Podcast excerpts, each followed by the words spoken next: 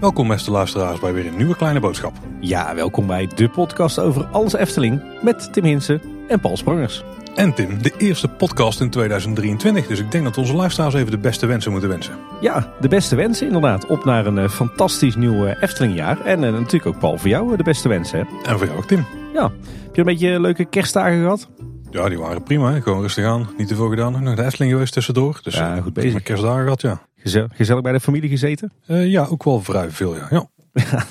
Was bij ons deze keer eh, was dat iets lastiger, want door allerlei omstandigheden, deels gepland en deels ongepland, ging dat allemaal niet door. Dus wij, wij hadden kerst zonder familie.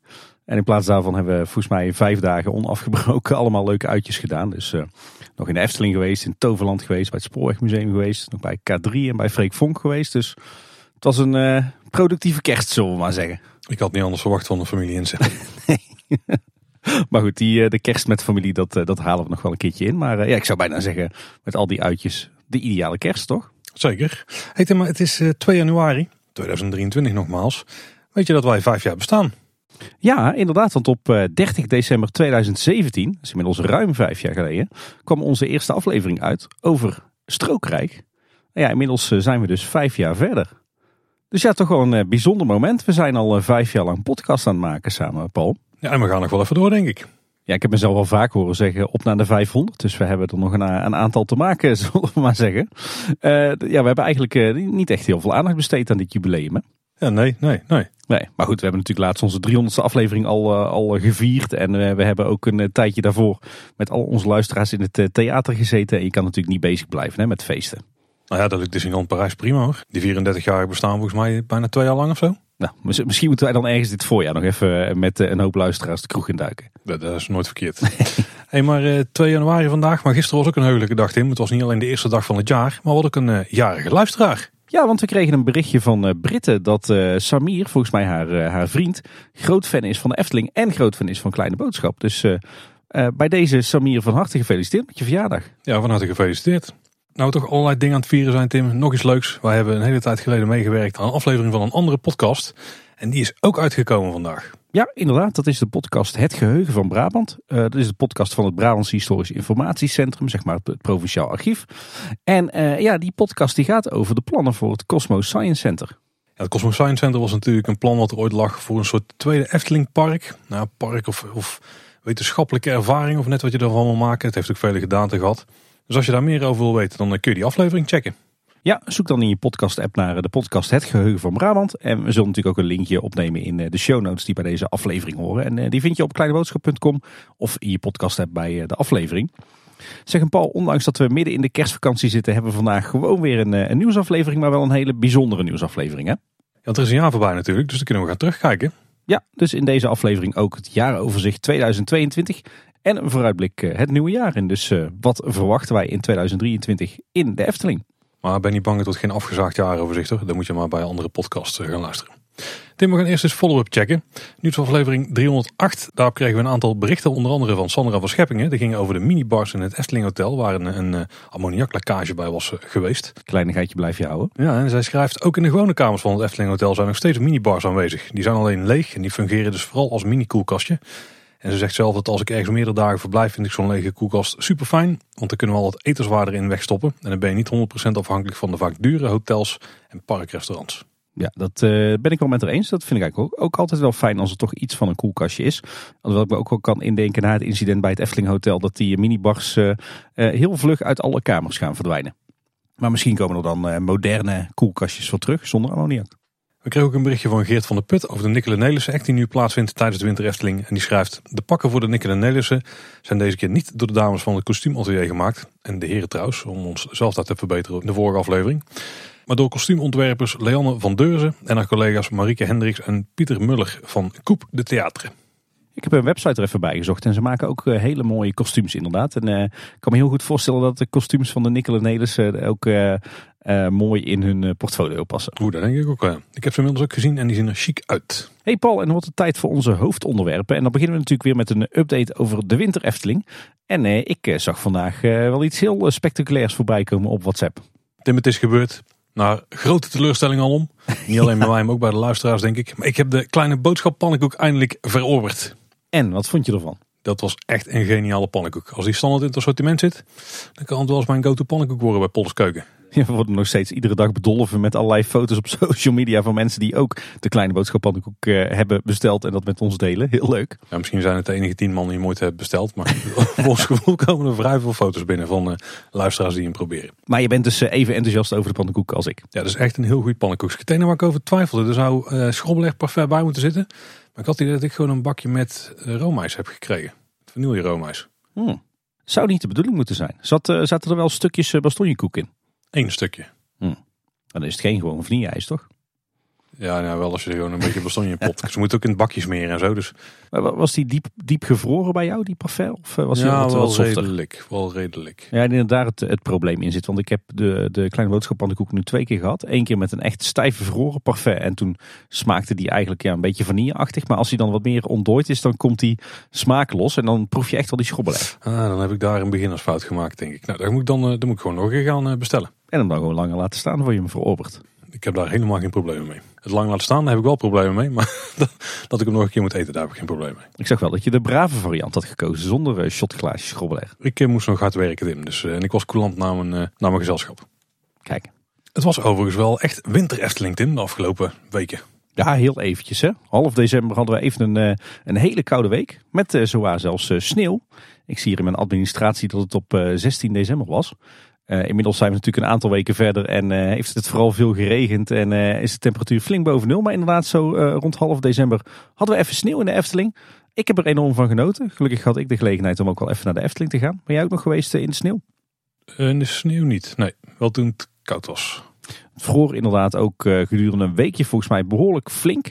Um, her en der wel wat ijs op de vijvers van de Efteling, maar daar werd niet geschaatst. Maar ik heb zowaar een, een nieuwe ijsbaan in Kaatsheuvel ontdekt.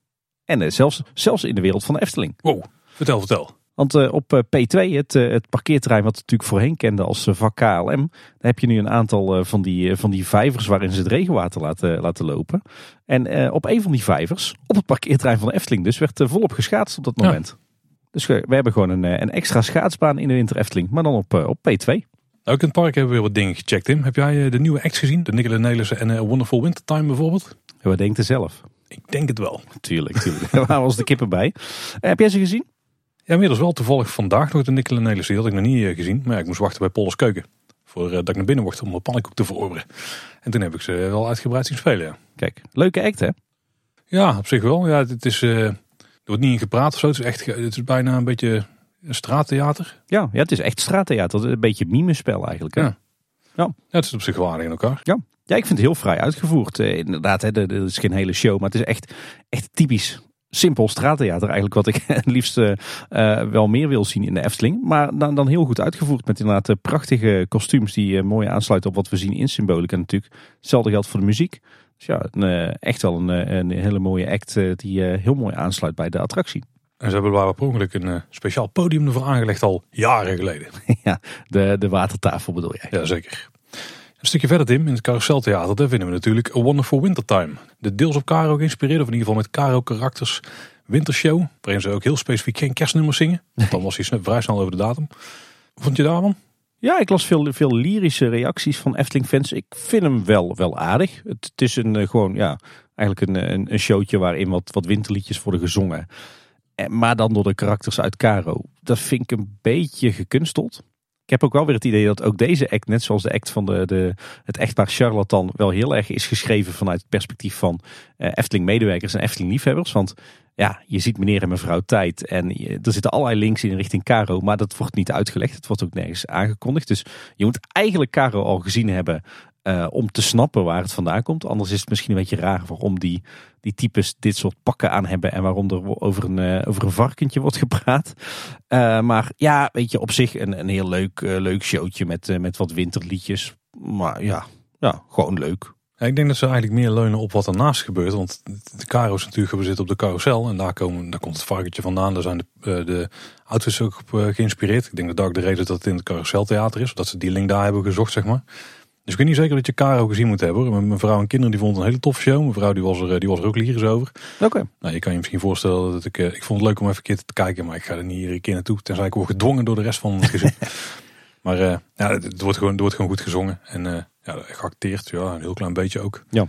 Maar het is vooral dat. Het is gewoon uh, genieten van die winterse liedjes. Hè, die je vrij goed kent. Het zijn allemaal bekende klassiekers. Ja. Ja, wat ik zeg, het is, het is een leuk showtje. En ik vind vooral goed dat ze hier nu bewust wel gekozen hebben voor een entertainment act die binnen plaatsvindt. Uh, echt in een, een, ruime, warme zaal met horeca erbij. Dus dat je echt wel op de echt koude en natte dagen gewoon een goede schuilgelegenheid hebt. Dus dat, dat vind ik heel erg slim gedaan.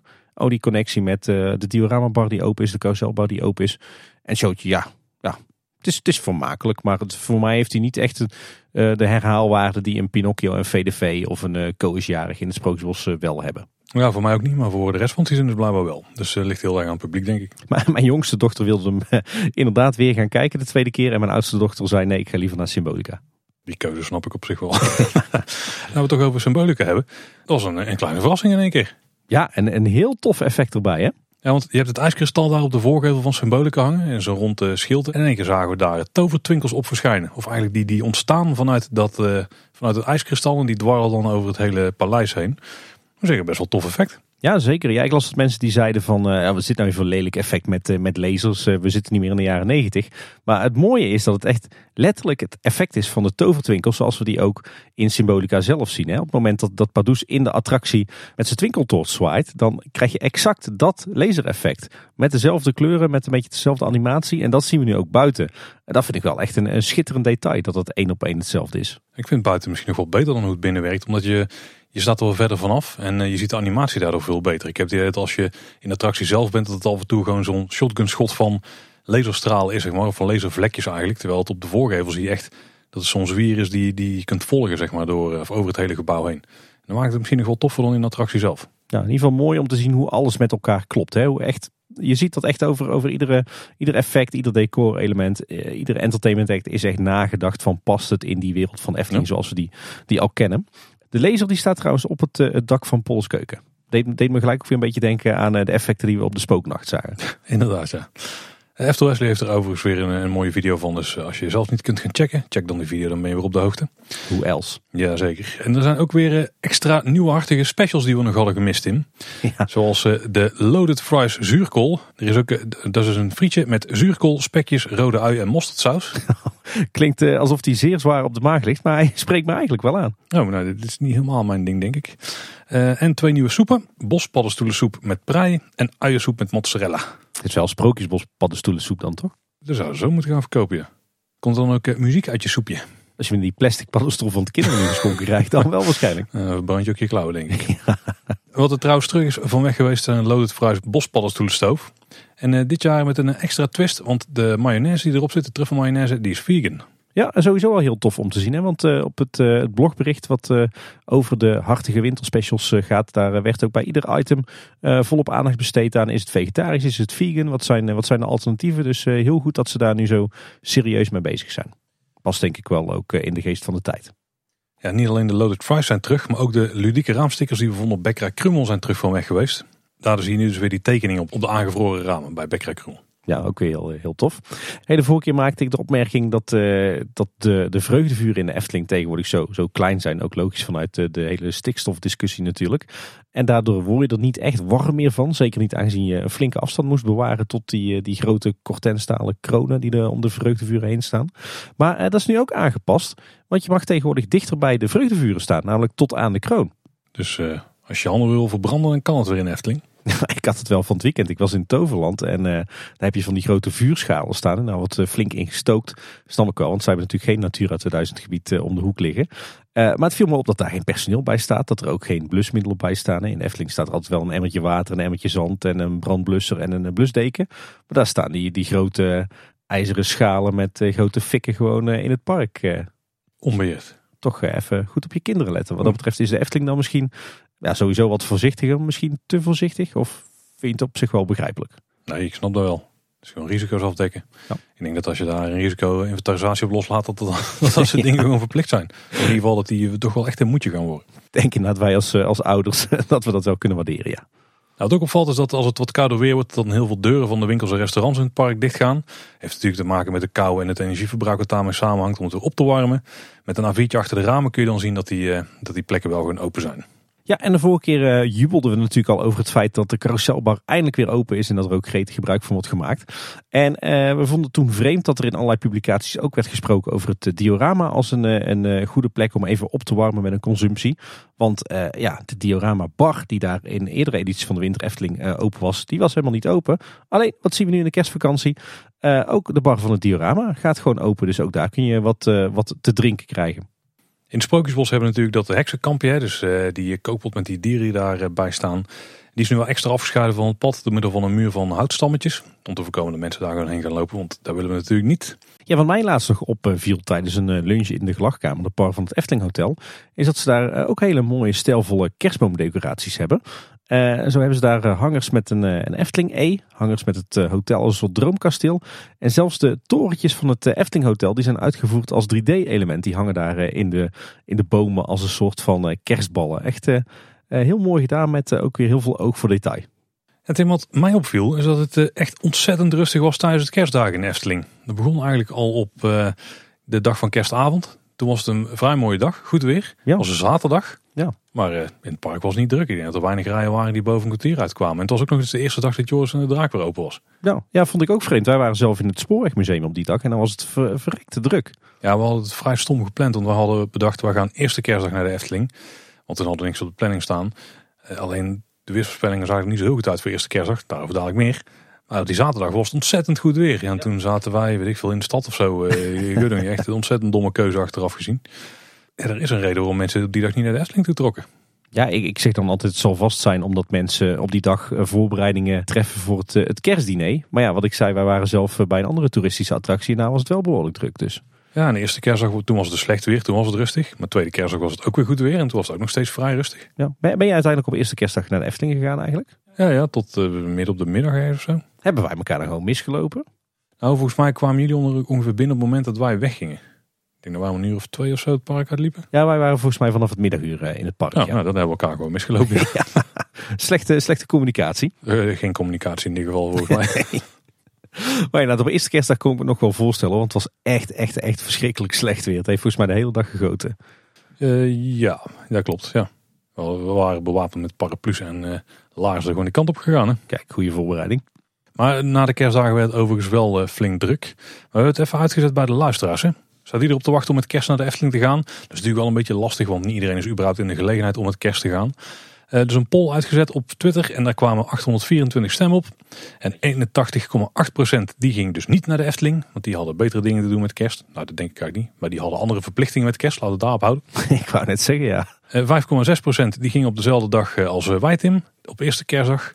6,8% ging op tweede kerstdag. Er was ook 5,8% van de stemmers die gewoon beide kerstdagen gingen. Ja, ik, ik schrok hier wel van. Omdat slechts 20% van onze, onze Twitter-volgers daadwerkelijk met kerst naar de Efteling gaat. Ik had dat veel hoger ingeschat. Ik denk minimaal de helft. Nou, ik denk als je in een random weekend gewoon een berichtje stuurt van wie gaat er morgen naar de Efteling. Dan kan het goed zijn dat ook maar 20% van de luisteraars is. Ja, maar ik vind het wel typisch iets voor Efteling liefhebbers toch? Lekker in ieder geval één kerstdag naar de winter Efteling. Ja, als je niet aan verplichtingen vastzit, dan wel. Maar ik denk dat dat bij mensen wel zo goed een eten kan gooien. Hoi. Ik weet ook jaren, ik heb met kerst dat we gewoon eerste en tweede kerstdag bomvol zitten. Ja. Maar dit keer gelukkig een keer niet. Dus alleen jammer dat het zo'n rot weer was. Want ja, Joris en de Draag had ik ook wel willen doen, maar daar was het toch echt geen weer voor. En jullie hebben het trouwens wel gedaan. Ik kan net zeggen, wij op eerste kerstdag gewoon uh, die hard met z'n vieren Joris en de Draak gedaan. nog niks spoilen, nog niks nee, spoilen. Nee, nee, nee, We kregen trouwens wel veel reacties van mensen inderdaad van telt 24 december ook, telt 27 december ook. Nou, dat telde voor de poll niet, maar inderdaad, er zijn ook aardig wat luisteraars die voor of na kerst naar het park zijn gegaan. En het werd dus inderdaad ook drukker weer hè, de afgelopen dagen. Zeg Paul, ik, uh, ik zit ergens mee. Oh, je hebt uh, geen moment meer kunnen vinden om de kleine boodschap pannenkoek naar binnen te werken. Nee, maar goed, die heb ik al twee keer eerder gegeten, dus daar zat oh, ik ja, niet zo mee. Baas boven baas. Ja, nee, uh, nou goed, ja, ik, ik zei het net al, ik, de afgelopen weken heb ik uh, behoorlijk wat, uh, wat winterse evenementen bezocht. Of eigenlijk vooral ja, toeristische bestemmingen met een speciale wintereditie. nou, ik zei al eerder, ik ben recent bij Toverland geweest, in het Spoorwegmuseum. maar ook in het Openluchtmuseum natuurlijk, avonturenboerderij Molenwaard. of het evenement Lumineuze Nachten op Kasteel de Haar. En ik had daar uh, toch best wel vaak echt het wauw-effect. zeker in, in Toverland, ook, ook wel in het Spoorwegmuseum, zeker ook bij Kasteel de Haar. Dat ik echt dacht van wauw, dit evenement zit echt goed in elkaar. Dit is prachtig, dit is goed gedaan. En toen dacht ik, heb ik dat wauw-effect, dat wauw-gevoel eigenlijk nog wel bij de Winter Efteling? Een stuk minder dan vroeger. En toen dacht ik bij, ging ik bij mezelf te raden van, waar zou dat nou toch in vredesnaam aan liggen? Hè, um, eerst mezelf eens de vraag gesteld van, is de Winter Efteling uh, nog wel echt een, een premium product. Toen, toen de Winter Efteling begon, toen waren ze natuurlijk echt de, eerste in, uh, in de vrije tijdsmarkt met zo'n indrukwekkend uh, winterevenement. En zeker de eerste paar jaren waren ze nog echt ook wel de, de marktleider wat betreft winterbelevingen. Uh, ja, is dat nou wel of niet minder geworden de laatste jaren? En ik moet zeggen, ik, ik zit er een beetje dubbel in. Aan de ene kant vind ik de Efteling echt wel een, een, een premium product in de zin dat eigenlijk alles wat we nu in de Winter Efteling zien, zeker ook dit seizoen, daar zit echt wel een bepaalde diepere laag in, weet je wel. Alle decoraties zijn, zijn in thema. Er zit storytelling in, in het entertainment en in de decoratie. Um, winter uh, specials. Um, en, en eigenlijk het, totaalplaatje klopt. Waar je toch op heel veel andere plekken waar ik dus recent ben geweest, uh, waar je toch ziet dat ze ja, vaak toch voor uh, de, de, grote halen snel thuis kiezen. Hè. Gooi maar honderden kerstbomen neer met, met dezelfde lampjes. Hang maar gewoon allemaal dezelfde standaard kerstverlichting aan gevels. Dat doet de Efteling niet meer. En daar hebben ze natuurlijk in het begin wel meer een handje van gehad. Maar je ziet dat ze nu veel meer kiezen voor de beeldjes vervangen door beeldjes met, met een sjaaltje en een mutsje. En, en guirlandes met allerlei details erin die dan weer verwijzen naar de attractie. Dus ja, de Efteling is wat dat betreft veel verfijnder aan het worden. In die zin zit er echt ook wel een veel diepere laag in de winter Efteling dan in veel andere winterevenementen die ik eh, heb bezocht recent. Uh, ook een stuk unieker en authentieker denk ik dan de meeste winterevenementen. Maar aan de andere kant vraag ik mezelf af, missen we niet echt iets spectaculairs? Hè? Waar je ziet dat zo'n kasteel de Haar uitpakt met, met, met enorm indrukwekkende projecties op het kasteel. Toverland heeft natuurlijk Port Laguna omgetoverd in een heel speelparadijs met allerlei schaatsbanen en curling en, en, en allerlei hellingen. Eh, bij het Spoorwegmuseum kan je schaatsen rond, uh, rond oude stoomtreinen in, in hun tentoonstellingshal. Ja, missen we, missen we zoiets spectaculairs, zoiets vermakelijks nou in, in de winter Eftelingen en is het, begint daarmee het, het wauw-effect een beetje af te nemen? Of zijn we gewoon verwend, omdat we gewoon al jarenlang uh, ontzettend vaak in de winter Efteling komen en het voor ons te, te normaal begint te worden. Dat is iets waar, ik, ja, waar ik toch een beetje mee zit van, zijn we verwend, zijn we bevooroordeeld? Of begint de winter Efteling eh, toch een beetje terug te zakken op de ranglijst van winterevenementen? Ik denk wel dat het heel erg zit in het feit dat je er al heel vaak bent geweest, maar ook dat je er zo dicht op zit. We volgen vanaf dag één dat, dat er ook maar iets wordt opgeruimd of opgehangen. Of dat er iets wordt vervangen, dan volgen we het al. En wij zien het uh, langzaamaan groeien. Het is net als die kikker hè, die in een pan met koud water wordt gezet, die langer wordt opgewarmd. En je hebt niet eens door wat het totaalpakket is, omdat je het gewoon helemaal opgebouwd ziet worden. Zeg maar. Ik denk dat dat wel echt een nadeel is, wat je natuurlijk bij die andere evenementen niet hebt. Want heb je misschien een keer op social media foto's die langskomen van Toverland, dat ze daar een schaatsbaan aan opbouwen zijn, of weet ik veel. Maar de Efteling die volg je zo nou. Ik denk dat dat echt wel een nadeel is voor ons wat dat betreft. Ja, het verrassingseffect, het, het echt dat, dat wauwgevoel als je ergens aankomt, dat ontbreekt dan een beetje. Ja, dat denk ik wel. En ik moet ook zeggen dat, kijk, het, het grootste ding wat er natuurlijk staat, want als je kijkt naar alle, ik, ik heb niet alle winter-events gezien, maar ik ben wel op het Overland geweest. Kijk, daar hebben ze Port Laguna omgebouwd. Maar daar kom je aan en dan heb je ook meteen een overzicht van alles wat er staat. Ik denk dat er wel een nadeel is van de warme winterweide. Je komt erop, maar ze hebben het eigenlijk een beetje gecompartmentaliseerd. Gecompartmentaliseerd? Gecompartimenteerd. Gecompartimenteerd. Dat is Gecompartimenteerd. Ja, ik probeer een Engels woord te vertalen naar het Nederlands, terwijl er gewoon een prima Nederlands woord fris. Blijkbaar. Waardoor je niet in één keer dat wow-effect hebt van, oh, wat kan ik hier toch allemaal doen, weet je wel. Als je wel had bij IJspaleis vroeger, dan kwam je binnen en had je voor je, had je dat grote ding, uh, dat paleis zeg maar, had je links zag je de schaatsbaan liggen en rechts had je het, uh, de dansvloer met uh, die bandenbaan, zeg maar. Dat, dat was meteen een, wel een binnenkomer. Ja, dat heb je nu niet. Je komt nu binnen en dan zie je een paar, ja, dan zie je een paar dennenbomen met wat nepsneer erop en een paar kraampjes. En dan ga je het hoekje om. Oh, er is ook een vuurtje. Oh, er is ook een podiumpje. Ja. En als je dan nog verder loopt, dan zie je misschien de schaatsbaan liggen. Maar dan moet je toch al best goed kijken. Ja, precies. Ja, ik moet zeggen, ik ben een enorme groot liefhebber van de warme winterweide. Maar het valt me wel op nu ik een aantal van zeg maar, vergelijkbare winterevenementen heb bezocht. Ik denk van, ja, misschien zou het toch beter zijn als bijvoorbeeld de, de schaatsbaan, als die uh, de, de centrale plek krijgt op de warme winterweide. En dat je daar rondomheen de horeca neerlegt. Eh, nu, nu, zit, nu ligt hij wel heel erg weg, weggestopt in een, eh, in een uithoek. Hè? Nou, de laatste sowieso. Maar ik denk dat het ook te maken heeft gewoon met de, met de preventie coronamaatregelen, om het zo maar te noemen. ja. Je komt helemaal in het hoekje van het gebied binnen in plaats van dat je, wat voorheen was volgens mij, of tenminste, dat was sowieso bij de tent, maar dan kwam je centraal in het gebied binnen. Waardoor alles zich een beetje ontvouwt. En nu kom je in een hoek binnen waardoor je die verschillende compartimenten eigenlijk door moet lopen bijna. Ik denk dat het al heel veel gaat schelen als het in een volgend jaar waarbij ze gewoon zeker weten dat er geen extra maatregelen meer nodig zijn. Dat je dan gewoon centraal binnenkomt en dat het allemaal anders is opgezet zodat je gewoon het overzicht hebt van dit kan ik allemaal doen. En als je dat dan ja, met, met een beetje ja, nou, ik, zie, ik zie het in mijn hoofd, zie ik voor me hoe je dat heel indrukwekkend kan zijn dan, zeg maar. En dan heb je dan misschien een beetje terug. En we krijgen natuurlijk weer die uitbreidingen. En ik denk dat de projecties op het totaal van Symbolica ook vrij goed zouden werken. En een best spectaculaire, nou, in ieder geval avondshow zouden kunnen vormen. Dus er is zeker potentie. Maar nogmaals, het nadeel is gewoon, ook als dat allemaal zou gebeuren, we zouden stap voor stap meekrijgen. En dan is de impact toch een stuk minder groot als je het voor het eerst gaat zien. Ja, ja en we zijn denk ik gewoon verwend met gewoon heel veel bezoekjes aan de winter Efteling. Want ik zat later nog eens te denken, de Efteling heeft ook voor mij nog steeds een ontzettend wow-effect. En dat is zodra het donker wordt en de lampjes gaan aan. En dan hebben we het niet over uh, duizend en uh, lampjes van uh, de Action, zoals je toch op, op heel veel andere plekken ziet bij winterevenementen. Maar gewoon echt de parkverlichting met de kleurenverlichting erbij. En, en het heel subtiel alle kerstlampjes in allerlei guirlandes en kransen en, en op andere subtiele wijzes in gebouwen verwerkt. Dus in die zin is het wow-effect er wel.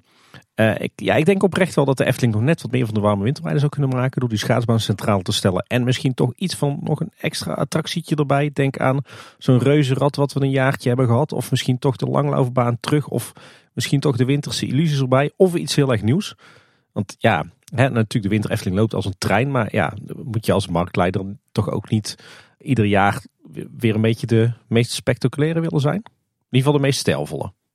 Ja, daar zijn ze al vrij snel. Misschien is het ook wel het punt al je zei, ze zijn heel subtiel. En misschien is dat voor veel mensen ook wel een beetje een ding. Kijk, wij vergelijken het heel erg vanuit alle details die de Efteling heeft. En wat er dan op de andere plekken zien we heel veel andere mensen die denken gewoon, oh vette schaatsbaan.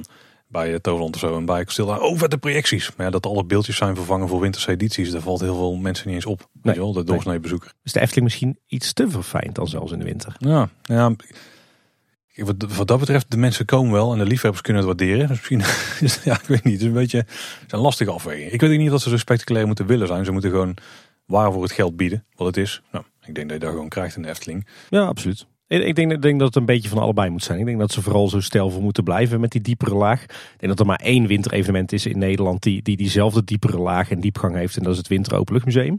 Voor de rest, de andere plekken waar ik ben geweest, uh, echt niet. Uh, echt absoluut niet het kwaliteitsniveau van de Efteling. Um, maar aan de andere kant denk ik dat ze daar ook niet moeten verzanden in alleen maar een, leuk beeldje, een leuk detailtje. Ik denk dat ze echt ook wel moeten kijken naar, ja, toch ieder jaar weer met een klein beetje een knaller komen. Om toch, toch weer op te vallen. En er zijn een paar dingen, of eigenlijk twee dingen waar, waar ik toch wel uh, behoorlijk van schrok nadat ik andere winterevenementen heb, heb bezocht. En ik ben benieuwd hoe jij daarover denkt. En dat zijn toch op diverse plekken in het eh, park op dit moment die tijdelijke toiletunits van Boels in ondertenten. Ja jongens, dat is echt gewoon schandalig. Dat doen al die andere winterevenementen ook niet. Dus hoezo verlaag je als Efteling tot, uh, tot dat niveau? Kijk, op sommige plekken uh, snap ik het. Hè. Bij het Spookslot, waar natuurlijk een, een toiletgroep is gesloopt en waar gebouwd wordt aan een nieuwe toiletgroep. Ja, dan kan je niet veel anders. Maar ja, moet er nou niet eens een fatsoenlijke toiletgroep bij de speelweide komen? Uh, zou je niet beter gewoon de toiletten van een theater kunnen openen in plaats van dat je weer zo'n unit neerzet op het Dwarrelplein? En ik denk dat ze ook moeten opletten dat de warme winterweide niet te veel een dependance van de Game Gallery uh, wordt. Dus dat dat niet te veel de, de focus moet komen te liggen op, op de spelletjes. Ja, nou die toiletten hebben we het al over gehad. Dat is gewoon een tijdelijk ding natuurlijk. Totdat alles is opgetuigd wat er nog aan moet komen. Ja, wat kun je anders dan tijdelijk iets neerzetten. Het ziet er echt niet uit en ik weiger ook om er naartoe te gaan. Zeker in de winter, want je vliegt zo vast aan de toiletbril bij wijze van spreken. Ja, ik, ik snap die tijdelijke, tijdelijke toiletunit. Hè, maar werk dan rondom af met, uh, met gewoon houten planken en een schilder die in een mooie Eftelingse kleur. Uh, boeiboordje erop, pironnetjes op de hoeken. En je hebt een stijlvolle Eftelingse toiletgroep, toch? Ik kan eigenlijk wel eens hebben neergezet aan de parkeerpromenade. Ja, dat.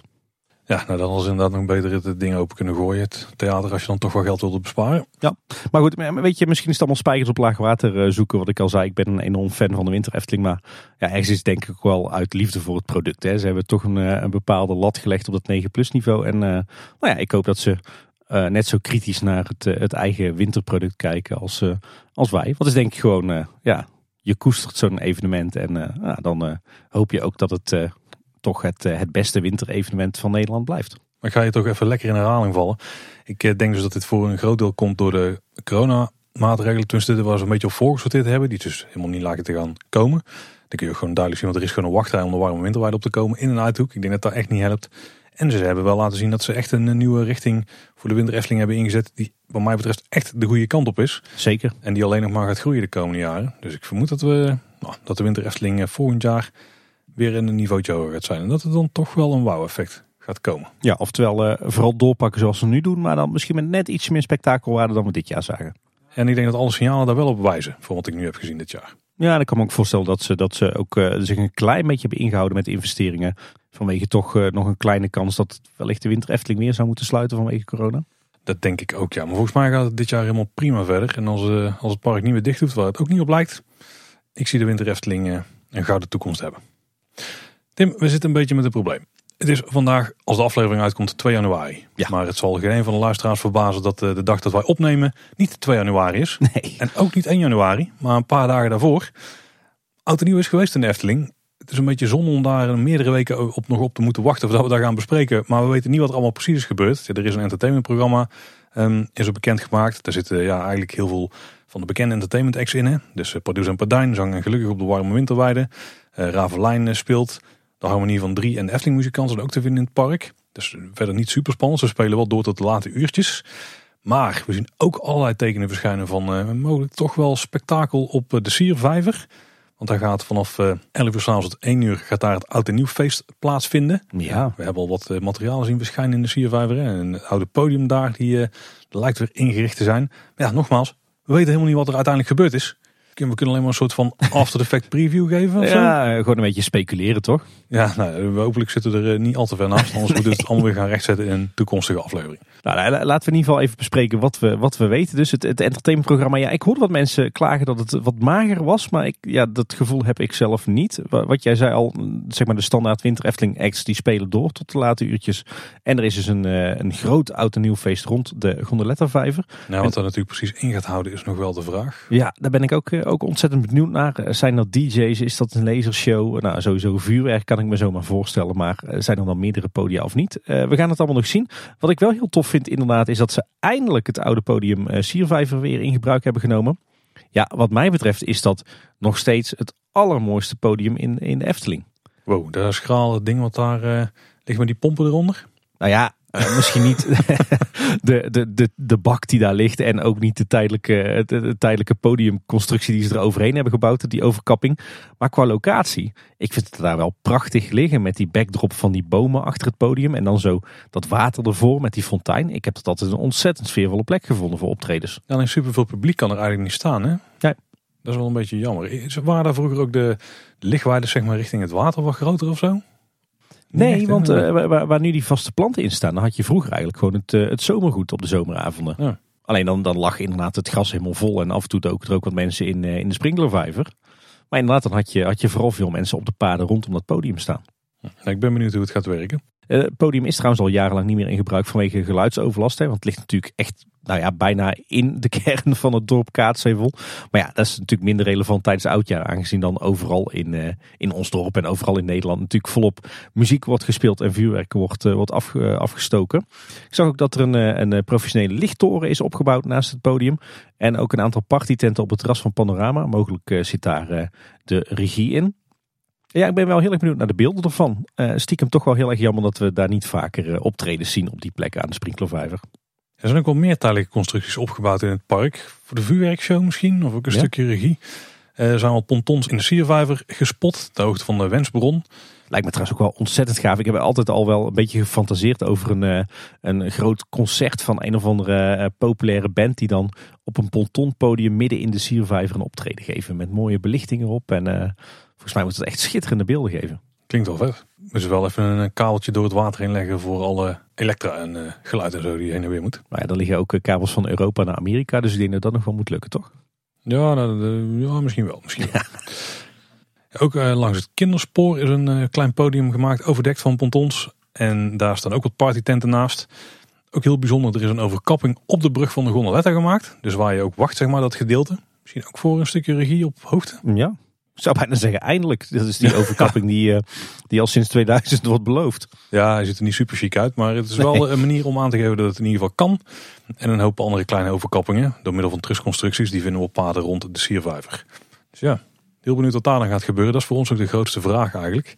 Ja, ik twijfel vooral of al deze, deze constructies zijn neergezet voor de vuurwerkshow. Of dat ook, dit ook plekken gaan zijn waar nog optredens te zien zijn. Ja, nou, ze hebben het over een feest. Misschien dat er nog wat licht in wordt gehangen of zo. Wat geluid. Dat daar ook gedanst kan worden. Nou, het is voor ons een grote vraag. Dus daar komen we later nog wel op terug. Het ziet er erg eh, indrukwekkend uit in ieder geval. En ik hoop dat iedereen eh, die daar is geweest eh, eergisteren... dat hij ook lekker van zijn oliebol en de champagne heeft kunnen genieten. Ja, Maar dat is nog even de vraag. ja inderdaad. we zagen berichten voorbij komen op Loopings dat er leveringsproblemen zijn met de oliebollen en de champagne. Eh, voor betalende bezoekers is er in principe genoeg. Maar ik geloof dat personeelsleden was gevraagd die met hun eh, personeelsabonnement oud en nieuw komen vieren. Om eh, geen oliebol en champagne in, in ontvangst te nemen. Dus dan zou ik zeggen, dan maar de koeltas mee van thuis en daar een flesje champagne in. Ja, dat kan net zo goed smaken. Ik weet overigens helemaal niet of dat mag. Waarom? Ja, je mag gewoon eten en drinken meenemen, toch? Ja, dat is waar. Alleen geen verdovende middelen. Is champagne een verdovend middel? Ja, als je maar genoeg drinkt wel. Ja. Dus een fles kan ook uit aankomen. Vier jaar je auto nieuw in Efteling, Tim? Nee, jammer genoeg niet. Ik zou het ontzettend graag, eh, graag weer willen. Ik heb ooit één keer oud nieuw in de Efteling gevierd met een, eh, een, eh, grote vriendengroep. En dat was natuurlijk weer in de stromende regen. En dat was voor die vrienden allemaal toch genoeg om te besluiten om het jaar erop het niet meer te doen. Maar ik heb echt een fantastische avond gehad. En ja, wat mij betreft zou ik echt ieder jaar oud nieuw in de Efteling vieren. Maar ja goed, we hebben natuurlijk kleine kindjes, vier en zes. Ja, die ga je niet tot, eh, tot één uur s'nachts meeschouwen door de Efteling. Dus eh, dat is bij ons in ieder geval voorlopig eh, geen optie. Zodra ze eh, kunnen opblijven tot één uur s'nachts, dan eh, denk ik dat we snel genoeg eh, weer oud en nieuw in de Efteling gaan vieren. En jullie? Ik heb het dus nog nooit gedaan en het staat ook niet op de planning voor de korte termijn, maar het klinkt wel echt heel tof. Ja, ik denk dat de kinderen dan ook echt wel wat ouder moeten zijn, omdat, voordat we daar een keer gaan proberen. Misschien gaan ze het allemaal mee. Ik moet ook zeggen dat het sowieso altijd wel goed voelt om alle feestdagen gewoon in de Efteling te vieren. Ieder excuus is een goed excuus om naar de Efteling te gaan. Ja, en eigenlijk moeten we toch ook bij alle hardticket events zijn hè. Midzomernacht, de spooknacht, oud en nieuw. Ja, vanuit professioneel tussen airquotes oogpunt. En ook gewoon om te genieten, toch? Nou, vooral voor de laatste. Hey Tim, Joris en de Draak die is weer open. Ik heb al eh, begrepen inmiddels in mijn enkele minuten geleden dat jij er al in bent geweest. Ja, eh, zeker. er is iets heftigs gebeurd. Zoals jullie allemaal weten, er is drie maanden groot onderhoud geweest. Op 24 december was het afgerond. En daarbij is ongeveer de helft van eh, beide banen die is geretracked. Voor een heel groot deel met Ironwood. Dat is een veel sterkere hardhoutvariant. In plaats van het Pinewood wat ze normaal gesproken eh, gebruiken voor die houten achtbanen bij GCI, bij Great Coasters International. En een deel, en dat is misschien wel het allerbelangrijkste Tim, is uitgevoerd met Titan Track. En dat is de bocht die richting de Python gaat. Ja, en ik eh, heb inmiddels ook begrepen dat die eh, in vakjargon ook de Python-bocht heet. Wat ik best verwarrend vind. Ja, want het is geen bocht van de Python. Nee. Voordat we er dan naartoe gaan, Tim, van wat je ervan vond. Even voor de volledigheid. De komende twee jaar wordt de rest van de baan geretracked. Eh, die Titan Track die komt er verder niet meer in. Want ze willen het gewoon voor het grootste deel echt het houten achtbaangevoel laten houden. Volgens mij worden nog wel extra delen met Ironwood uitgevoerd. Ja, Paul, jij zegt al, de komende twee jaar wordt, eh, wordt Joris en Draak dus verder geretrackt. Eh, uiteindelijk komt volgens mij de hele baan aan de beurt. Maar ze hebben zich dit jaar dus echt gefocust op de, de plekken die echt het meeste lijden hebben onder de belasting van de treinen. Ze noemen dat de hotspots. Eh, dus vandaar dat er dit jaar ongelooflijk veel is gebeurd. Hè. Echt al die, ja, gewoon die zwaar belaste delen van de baan, die zijn aangepakt. En de komende twee jaar gaat eh, gefaseerd eh, de rest er, eruit. We hebben slimme luisteraars, Tim. Want we kregen van Wes Jansen een berichtje. En die schreef de stalen track van Joris en de Draak vinden jullie vroeg beginnen. Want die begint namelijk al ongeveer op de, het hoogste punt na de drop. Voordat je die bochten induikt. Zou hier niet een gedachte achter zitten? Want op die plekken waar de baan van hout naar staal gaat, is de trein namelijk redelijk gewichtloos. En dat klopt natuurlijk, want daar heb je eh, wat airtime.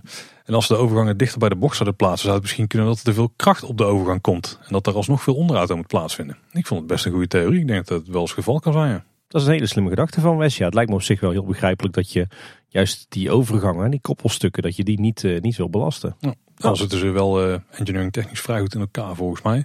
Ja, zeker. Maar nou even het moment waar het om gaat, Tim. Jij bent erin geweest. Ben jij er niet in geweest? Nee, ja, ik, ik wilde vandaag erin gaan, maar dat kon ze helemaal niet. Want hij was gesloten, maar daar hebben we het daar nog even over. Maar jij bent op de eerste kerstdag ook niet geweest. Nee, nee, want toen was het zo'n slecht weer en ik kreeg niemand in mee. Ja, We waren al half doorregend, dus we gingen weer naar huis.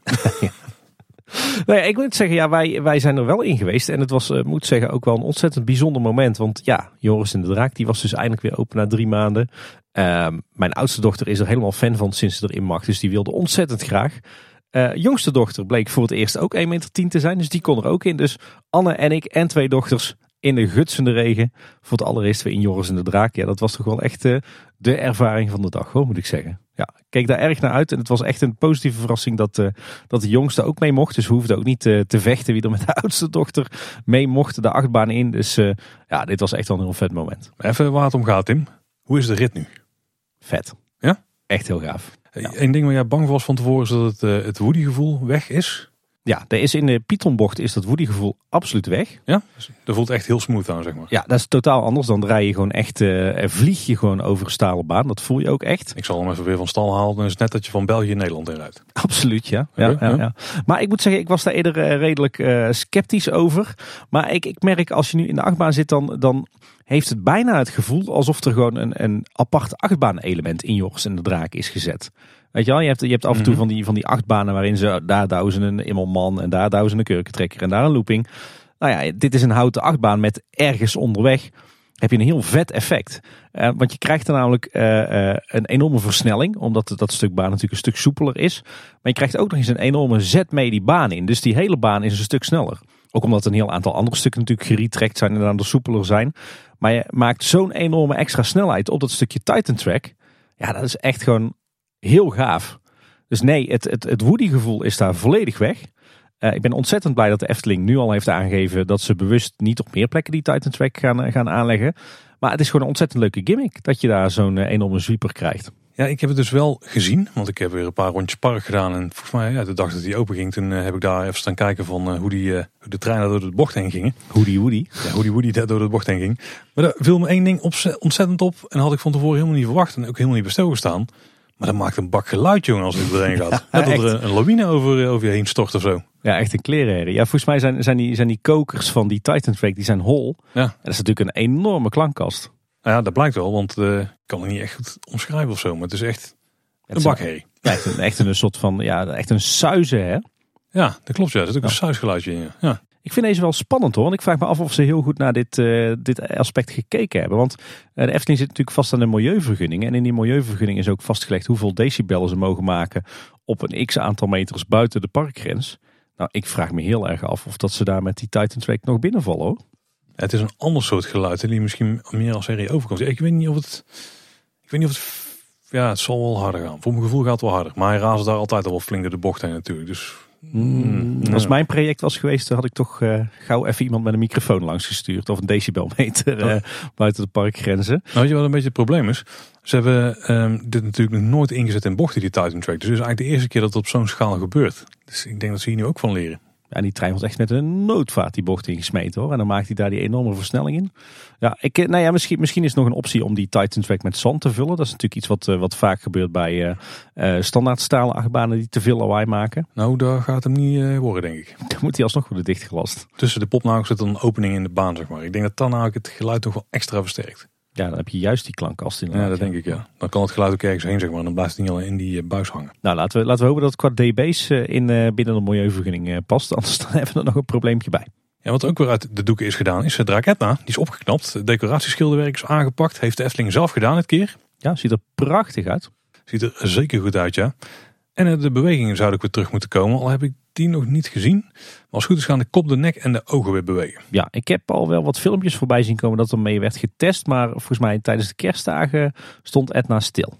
Ik ben er vandaag dus niet langs geweest. En straks als het helemaal klaar is, dan zou er ook weer rook uit de neusgaten moeten komen. Dan moet het moeras gaan borrelen en is de soundscape opgefrist. Ja, ik, ik liep trouwens wel ergens tegenaan uh, tijdens het, uh, het lezen van de nieuwsberichten over Draak Etna. Want ik leefde altijd in de overtuiging dat Draak Etna een vrouwtje is. Maar dan las ik in het bericht van de Efteling dat Draak Etna een hij is. Ik heb het nog eens teruggezocht op Eftepedia. Ik denk, ja, als ze het ergens weten, als ze ergens zo eigenwijs zijn dat ze er hun eigen mening over hebben, dan is het daar. Daar hebben ze ook daadwerkelijk een, uh, een deel van het artikel gewijd aan het geslacht van Draak Etna. Maar ja, hun, uh, het komt er eigenlijk bij hen op neer dat het zowel een mannetje als een vrouwtje zou kunnen zijn. Alleen dat de Efteling er toch voor gekozen heeft om er een man van te maken. Dus Draak Etna is een man. Oh, oké. En je had het al over, Paul. Eh, de bewegingen van Draak Etna die doen het nu nog niet. En ook die effecten van het moeras waar hij uh, in zit. Uh, we begrepen uit verschillende bronnen dat dat waarschijnlijk na de kerstvakantie gaat werken. En ik zag ook dat de nozzels rond het lijf van Draak Etna terug zijn geplaatst. Dus waarschijnlijk gaat er ook een flinke wolk mist weer in het moeras hangen. Nu staat het, het waterpeil rond Draak Etna en ook in het moeras in de meandering staat nog vrij laag, viel mij op. Ook nog wel iets opvallends trouwens. Eh, ik zag wat foto's voorbij komen van de werkzaamheden aan Draak Etna. En het zag er nou uit dat uh, voor die opknapbeurt, uh, dat ze de, de vijver rond Draak Etna, of eigenlijk het moeras, dat ze dat gedempt hadden. En dat ze ook de kademuur hadden gesloopt om maar goed bij die draak te kunnen komen. Dat is natuurlijk iets wat we de laatste tijd bij heel veel onderhoudsklussen zien. Hè? Denk aan, aan de Reus en Klein Duimpje. Denk aan Raponsje. Als ze dan ergens een flinke onderhoudsklus hebben aan polyester of schilderwerk, dan ja, slopen ze eigenlijk gewoon de omgeving rondomheen, zodat ze er goed bij kunnen. En dan na afloop wordt het allemaal weer netjes hersteld. Dat is hier trouwens ook gebeurd, want het moeras rond Etna is inmiddels weer terug. Wat natuurlijk de afgelopen jaren opviel, is dat die, die keerwal en die kademuren die uh, tussen uh, Joris en de Draak liggen en de plas van de Vliegende Hollander, dat die af en toe lekten. En die zijn dus nu ook aangepakt. Er zijn meerdere van de houten meerpalen ook vervangen voor betonnen meerpalen. En de muren die zijn flink aangesmeerd en opgeknapt. En de stenen op de muren zijn opnieuw in de specie gezet. Dus eigenlijk alle beschadigingen die er waren, die zijn weer gefixt. Zou het nou ook waterdichter zijn dan eerst? Ja, dat denk ik wel. Want het probleem was natuurlijk dat die, dat die betonnen kademuren, dat die telkens werden onderbroken door zo'n houten meerpaal. En ja, in de basis, als je dat bouwt, kan het wel waterdicht zijn. Maar ja, als zo'n houten paal dan gaat rotten, ja, dan ontstaan ja. natuurlijk gaten in. En daar loopt dan het water uit. En nu is het gewoon één groot geheel van beton en uh, stenen en stukwerk. En uh, ja, dat kan je heel goed waterdicht maken. Dus ik denk dat daarmee dit uh, probleem is opgelost. Overigens moet daar nog wel het een en ander gebeuren aan, aan inschaduwen. Maar er is ook heel veel ander decoratieschilderwerk wel al gereed. Zo is het, het grote finishbord opgekn helemaal opgeknapt. En ook de, de polyester drakenkoppen die bij de ingang staan, die zijn opnieuw gedecoreerd en inmiddels teruggeplaatst. Misschien wel de grootste verrassing van de hele aanpak van Joris en de Draak, want we wisten natuurlijk alles over de track al, is dat televisieschermen uit de wachtrijen zijn verwijderd, Tim. Yes, heel goed. En in plaats daarvan hebben we nieuwe borden gekregen met schitterende tekeningen erop, klassieke afbeeldingen op perkament, bevestigd aan houten borden en mooi gedetailleerde palen. En daardoor hebben we dus wat minder expliciete storytelling dan voorheen. Ik denk een flinke verbetering. Ja, echt, je zou bijna wel kunnen zeggen impliciete storytelling. Hè? Want het zijn ja, eigenlijk gewoon afbeeldingen die uh, ja, beetje bij beetje het verhaal van Joris en de Draak vertellen. Van die, die legende. Uh, en er staan ook geen teksten bij of zo. Hè? Dus je moet echt gewoon heel goed kijken naar die afbeeldingen. En dan moet je er eigenlijk zelf het verhaal rondomheen verzinnen. En die afbeeldingen zijn op dit moment nog vrij kleurrijk. Maar ik vermoed dat als de zon daar wat op in heeft gewerkt, dat het wat afzwakt. Ja, we zijn wel al een beetje van die middeleeuwse pasteltinten, toch? Ja, maar als de zon daar een tijdje op staat, dan wordt het nog iets meer subdued, zeg maar, in goed Nederlands. En uh, er blijken ook tekeningen te zijn van de hand van John Rabou, of Rabou, ik weet eigenlijk niet hoe je zijn naam uitspreekt. Die zaten eerder ook al verwerkt in de video op de schermen. Maar ja, toen viel bijna niemand zo op waarschijnlijk. En nu zijn die dus in het echt te zien. Ik zou bijna zeggen, breng een boekje uit Efteling. Dat is best wel een goed souvenir eigenlijk. Ja. We zullen ook even een linkje in de show notes zetten naar het portfolio van, uh, van John.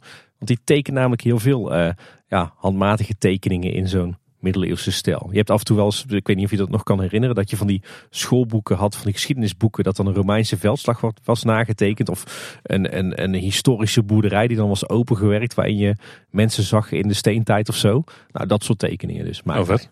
Ja. Overigens ook een nieuwe feature in de wachtrij. Je het aan oplaadpunten in de wachtrij zitten. ja. Of zouden dit de stopcontacten zijn die zijn overgebleven van de tv-schermen? Ja, ja, die had ik, uh, had ik zelf denk ik uh, op maaiveld afgeknipt en uh, van de lasdoosje voorzien. Maar alle installatie zit er inderdaad nog, ja. Misschien nog een restpuntje.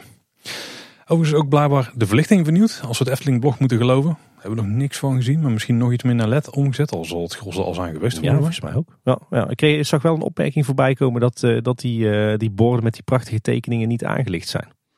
Oh, nou ja, dat was in eerste instantie ook niet bij het fotopuntje in het eh, Sprookjesbos bij de Reus. Dus misschien, dat ze, oh, misschien gaan ze de stopcontact wel voor gebruiken. lijkt, me, lijkt me ingewikkeld, maar goed. Iets wat ik daar zo heel opvallend vond, wat ze volgens mij uh, zelfs gewoon vergeten zijn in het onderhoud, is je hebt natuurlijk het, het tuighuis, het uh, opstapstation. Uh, dat is helemaal van hout. maar aan de buitenkant zitten nog van die, ja, van die, van die ronde schilden. Met erop een beetje, ja, een beetje middeleeuws werkje. Uh, maar die zijn in hele slechte staat. Het zijn gewoon polyester uh, dingen. En die, uh, die zijn flink aan het afbladderen. Maar die hebben ze bij deze onderhoudsbeurt niet aangepakt. Nee, die kunnen ze er op ieder moment natuurlijk nog afschroeven en even opknappen. Dat gaat wel lastiger met zo'n finishbord als daar ook een trein onderdoor moet racen. Precies. Als je dit trouwens allemaal in detail wil zien wat er is gebeurd. Team Park Science heeft een enorm coole video gemaakt bij Joris en de Draak over het onderhoud. Daarbij is een interview met Robin van Dongen, dat is de verantwoordelijke vanuit de Efteling voor dit project. En Claire Heen, dat is de grote man van GCI. Echte paradijsvogel. Ja, echt een Amerikaan. En daar hebben ze een tof interview mee. En er zitten een paar toffe details in die video. Ja, nou ja, sowieso al eerst een, een mooi inzicht. Want eh, we zagen uh, eigenlijk in de aanloop naar deze onderhoudsbeurt dat de Efteling het geregeld had over het feit dat die, die Titan Track dat die, uh, niet was gelast, maar dat die was bevestigd of eigenlijk aan elkaar was gemaakt door middel van klinknagels. En wij vonden dat al heel bijzonder, want klinknagels is eigenlijk een eeuwenoude techniek die eigenlijk nergens meer wordt, wordt gebruikt. En die sla je met de hand plat aan de andere kant, toch? Met een ja, hamer. precies. Ja. ja, het is eigenlijk wat je eigenlijk doet met, met klinknagels, is dat je als je twee metalen onderdelen hebt die aan elkaar bevestigen, en dan zit in allebei een gat, die leg je op elkaar, daar duw je een klinknagel in. Dat is eigenlijk een vrij zacht metaal. En daar sla je inderdaad gewoon aan beide kanten de koppen op. En wat ze dan vaak doen, is dat ze die klinknagel uh, flink warm stoken. Dan zet hij wat uit, dan sla je hem erin. En op het moment dat die klinknagel dan afkoelt, dan krimpt hij en dan trekt hij eigenlijk die metalen onderdelen samen. Een hele mooie, hele mooie techniek, wat je ook nog steeds wel eens ziet in uh, sommige oude bruggen en spoorbruggen. Uh, maar ik vond, ja, wij vonden het allebei denk ik vrij raar dat dat hier werd gebruikt. Maar wat blijkt nou, ze gebruiken geen klinknagels in de Titan Track, maar blindklinknagels. Het klinkt nog steeds als klinknagels. Oftewel, popnagels. Ah, oké. Okay. Maar een popnagel is natuurlijk eigenlijk gewoon een, uh, ja, een, soort holle bout waarin een soort pen zit. En die kan je dan in een gat steken. En uh, vervolgens kan je met een speciale popnageltang kan je die pen die in het midden zit, die kan je eruit trekken aan de bovenkant. En dan trek je als het ware de onderkant van die bout mee. En dan vormt zich een soort prop en ja, dan zit het ook vast. Maar dat is dus iets anders dan een klinknagel. Ik hoop trouwens dat ik dit een beetje goed uitleg. Uh, en dat ik niet tot mond val bij de luisteraars met wat werktuigbouwkundige kennis. We zullen wel een linkje in de show notes plaatsen. Kun je het even online checken.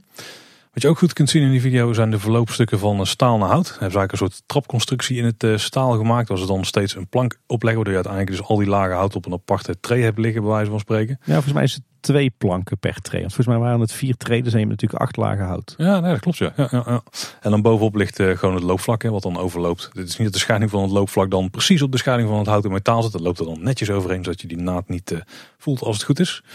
Ik heb hem niet gevoeld uh, tijdens de Ja, was natuurlijk al helemaal onder indruk van de smoothheid van de baan daar. Precies. Overigens hielp trouwens die stromende regen waarschijnlijk ook wel mee hoor, op dat moment. Ja, dat is ook wel helpen, ja. En wat je ook heel goed kon zien is dat je dus bij iedere kant van het spoor, dus het spoor bestaat natuurlijk uit twee balken, zeg maar, dat je daar dus drie loopvlakken hebt bovenop. En dat is gewoon de, de meest voor de hand liggende, waar je karretje op staat als, als hij niet rijdt. Maar ook aan de zijkanten heb je um, loopvlakken zitten, waardoor de, de kar dus niet van de baan links en rechts afvliegt. En dan heb je ook nog de upstop glijstrips en die zitten aan de onderkant. Die kon je heel goed zien in die video. En dat is dus een manier waarop uh, ja, de karretje eigenlijk gewoon vast zit op de baan. Ja, die zitten dus echt uh, aan drie kanten omheen geklemd. En die, en die, die loopvlakken aan de binnenzijde en de onderzijde, die zitten echt aan de binnenkant van de baan. Die kan je dus niet aan de buitenkant zien. Nou, mocht je nog meer willen weten wat Team Park Science er allemaal heeft uitgesproken, dan is er ook nog een extra podcast aflevering uitgebracht. Check die zeker voor wat, uh, wat meer achtergrondinformatie. Ja, ik zou zeggen, kijk en de video en luister de podcast, want uh, die uh, nou, vullen elkaar echt aan en heel tof. Nou, er is in ieder geval een hoop werk in gestoken om Joris en de Draken weer helemaal tip-top in orde te krijgen. Maar helaas zijn er toch een paar dingen niet goed gegaan. Oh. Maar op dinsdag 27 december waren er toch wat problemen. En daardoor lag de baan de hele dag stil. Ja, ik weet niet precies wat er is gebeurd. We horen allerlei verhalen. Maar het leek op dat er misschien wel bouten aangedraaid moesten worden. Op en bij die Titan track. Dus misschien dat het toch nog wat rammelt of zo. Of trilt. Uh, en dan met name bij de overgang van het hout naar staal. En die problemen die zijn op het moment van opnemen nog niet opgelost. De Efteling is ook niet heel erg duidelijk erover wanneer het weer wel open zou kunnen gaan. Zou iedere dag kunnen zijn, bij wijze van spreken. Er zijn ook testritten geweest uh, vandaag op donderdag 29 december.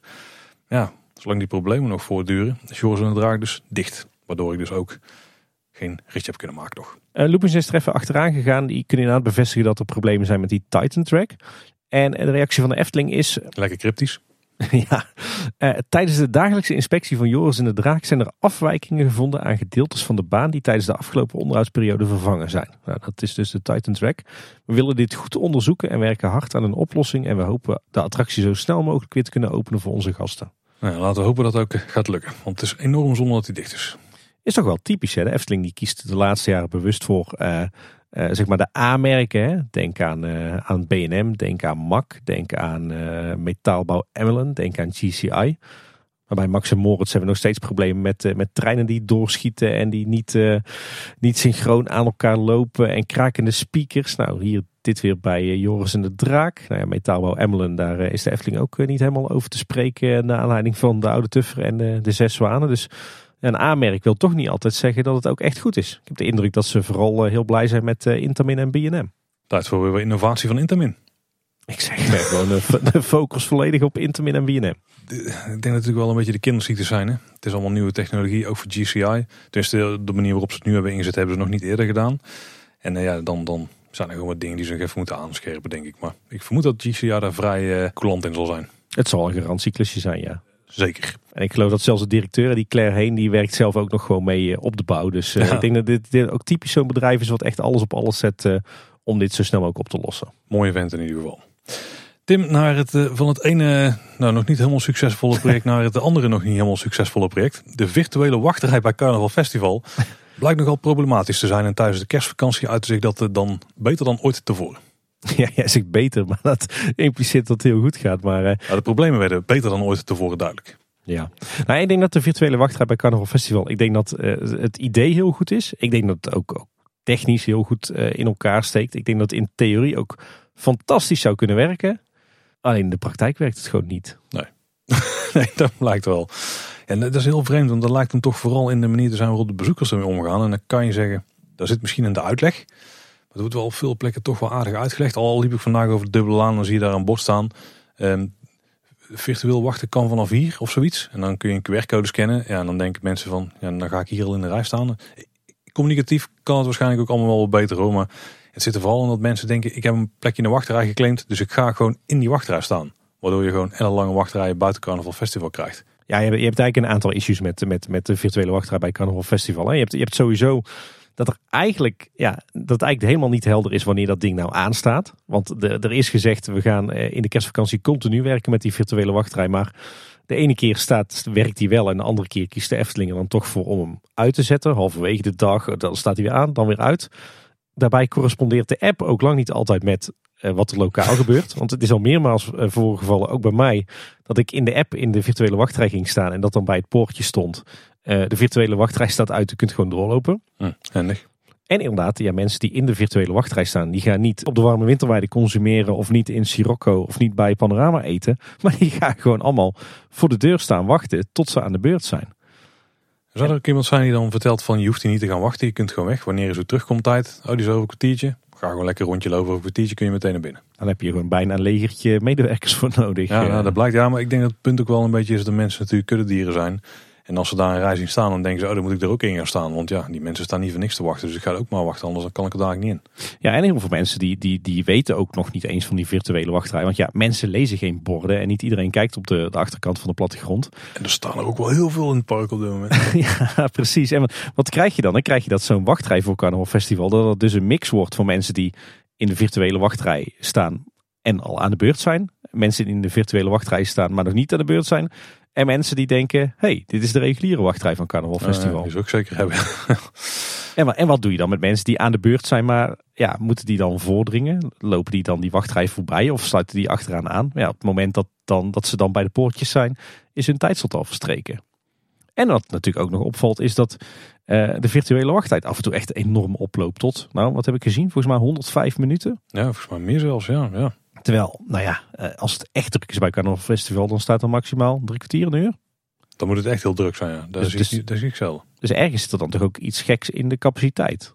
Nou, ik, ik denk dat er gaat ook op dit moment een eh, evaluatie rond vanuit de, de Raad der Wijze volgens mij. Ik denk niet dat dit een succes was. Nee, niet bepaald. ja, ik, ja, nou ja, ik, weet, ik weet ook niet dat het per se een eerlijke test was, maar... Maar ja, we hebben natuurlijk van tevoren al gezegd van het is, het is eigenlijk Carnaval Festival is een rare attractie om een virtuele wachtrij te hebben, toch? Ja, en ik, ik denk dat daar ook gewoon de omgeving niet echt helpt. Want eigenlijk wil je gewoon heel duidelijk een ingang hebben voor die virtuele wachtrij en eventueel voor een regulier. Of in ieder geval dat je het heel duidelijk kunt maken. En die plek heb je daar gewoon niet op het plein. Nee. En het attractietype en eh, de mensen die daar komen, ja, daar is het ook niet ideaal voor. Weet je wat ik denk ik gewoon het probleem is? Want er wordt natuurlijk volop over gesproken onder Efteling liefhebbers de laatste, laatste dagen. Ik denk dat de Efteling zelf hier weinig te verwijten valt. Want de communicatie is goed, de techniek is goed, de app die werkt, eh, het principe is heel helder. Er kleven eigenlijk vooral voordelen aan, in principe. Alleen, bezoekers die snappen het gewoon niet. En ze willen het ook niet snappen. Ik denk dat echt het gros van de Efteling bezoekers wil dit gewoon niet. Die willen gewoon ergens een plein oplopen, die zien Carnaval Festival. Die denken, hey, leuk, ik wil in die attractie. Die gaan gewoon voor de deur staan en in de rij staan.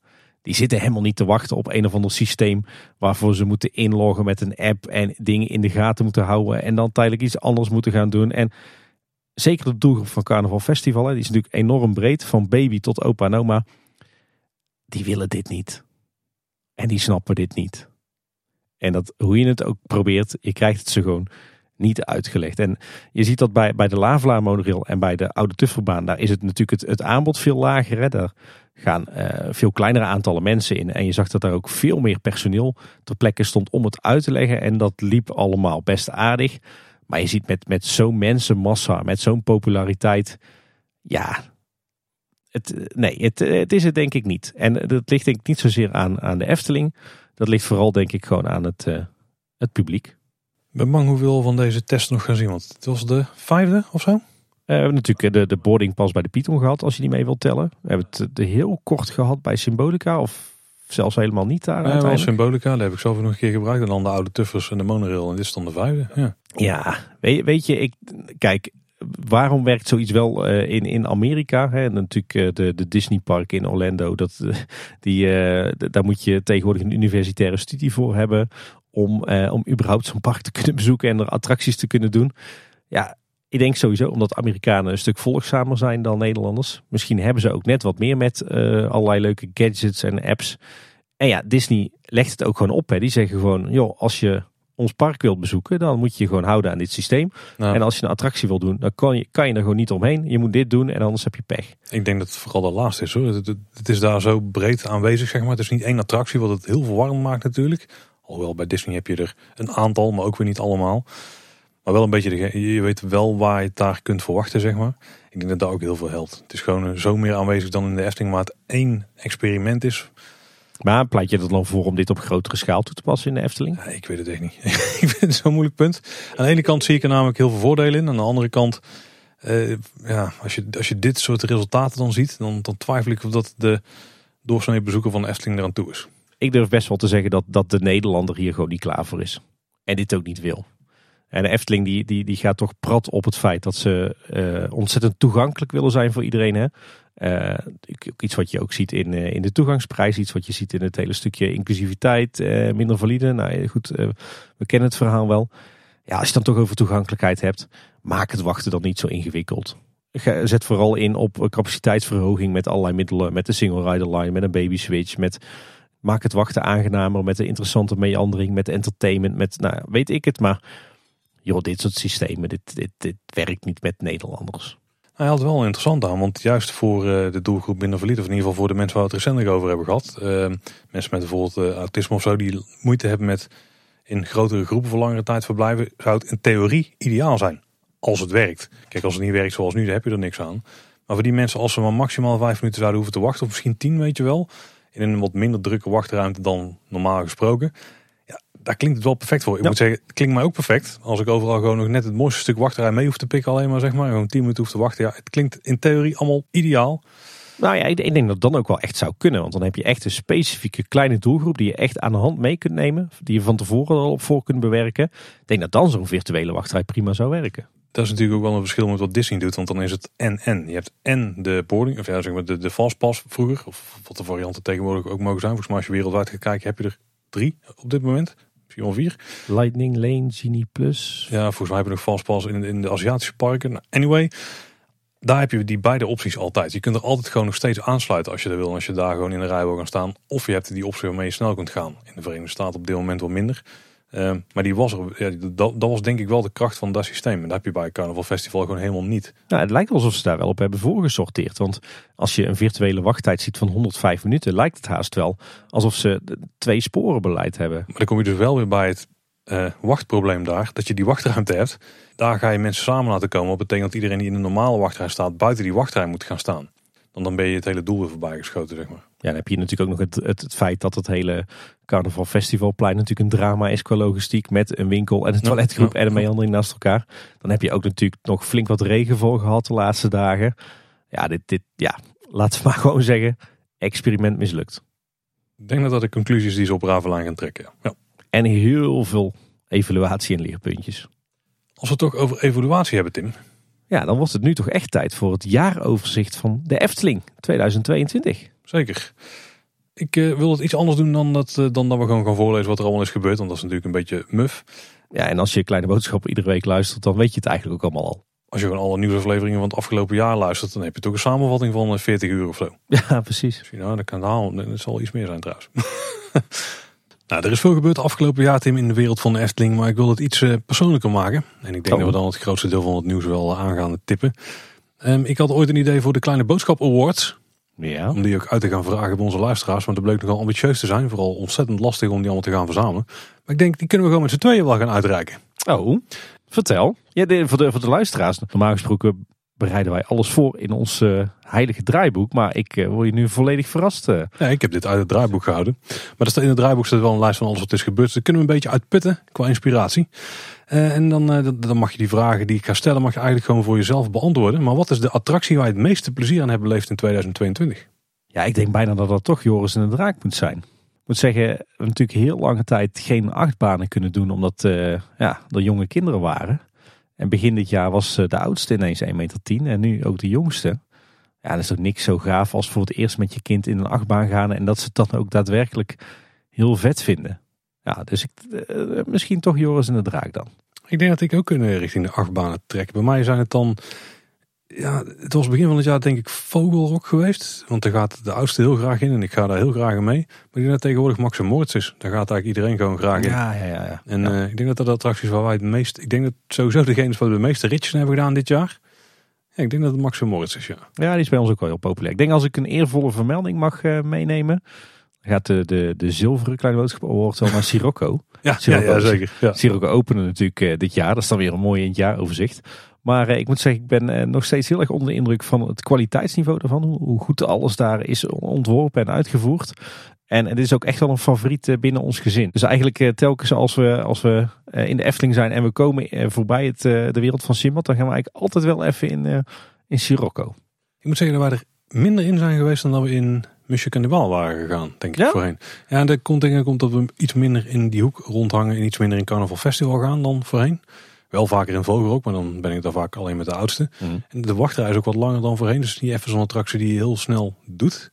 Als we hem doen, ik vind het wel echt een hele vette ervaring. ja, voor mij heeft het wel echt een enorme meerwaarde boven Monsieur Cannibal. Juist vanwege uh, het, decor, de effecten, de, de, show, de muziek. Oh ja, absoluut. Sowieso stukken beter dan wat we hadden. Ja. Tim, er is een attractie waar je dus het meeste plezier aan hebt beleefd. Maar is er ook een attractie die je het meest links hebt laten liggen in 2022? Ja, volgens mij ben ik dit jaar helemaal niet in de Python geweest. Helemaal niet? Nee, gewoon helemaal niet. Ik moet zeggen dat ik ook, ik ben er één keer in geweest. dat kwam door het gezelschap, maar ja. Hm, dat is wel interessant, ja. En dat is volgens mij een van de weinige attracties die ik gewoon helemaal niet heb gedaan dit jaar. Misschien zelfs wel de enige. Ja, ik, ik denk dus, nee, ik kan me niet voorstellen dat dat het geval is geweest. Ik denk dat ik Vita Volta echt extreem weinig heb gedaan dit jaar. Ik denk dat, ook, dat ik daar maar één keer in ben geweest of zo. Oh, dat is bij ons juist een enorme hit. Ja. Nee, ik heb al tijd gehad dat de kinderen daar ook heel graag in wilden. Want ze zijn het op een gegeven moment spannend gaan vinden. En ja, dat is blijven hangen of zo tussen oren.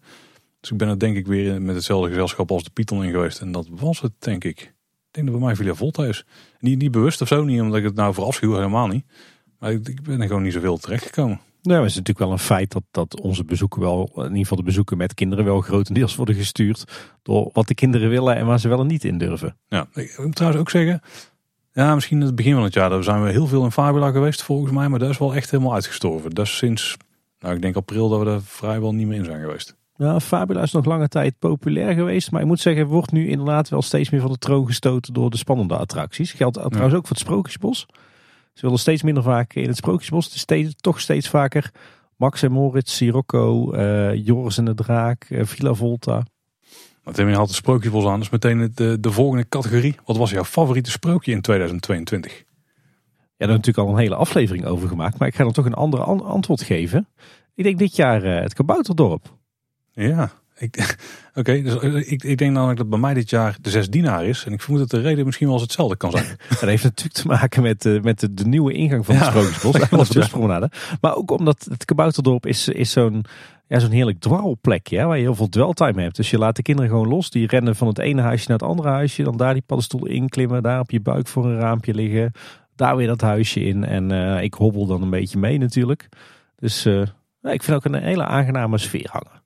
Zeker, ja, wat dat betreft wel jammer dat daar uh, het paddenstoelenparcours nog een beetje zo ligt weg te schaal op dit moment. Ja, dat is toch wel een verbeterpuntje. Moet iets aan gaan doen in het komend jaar.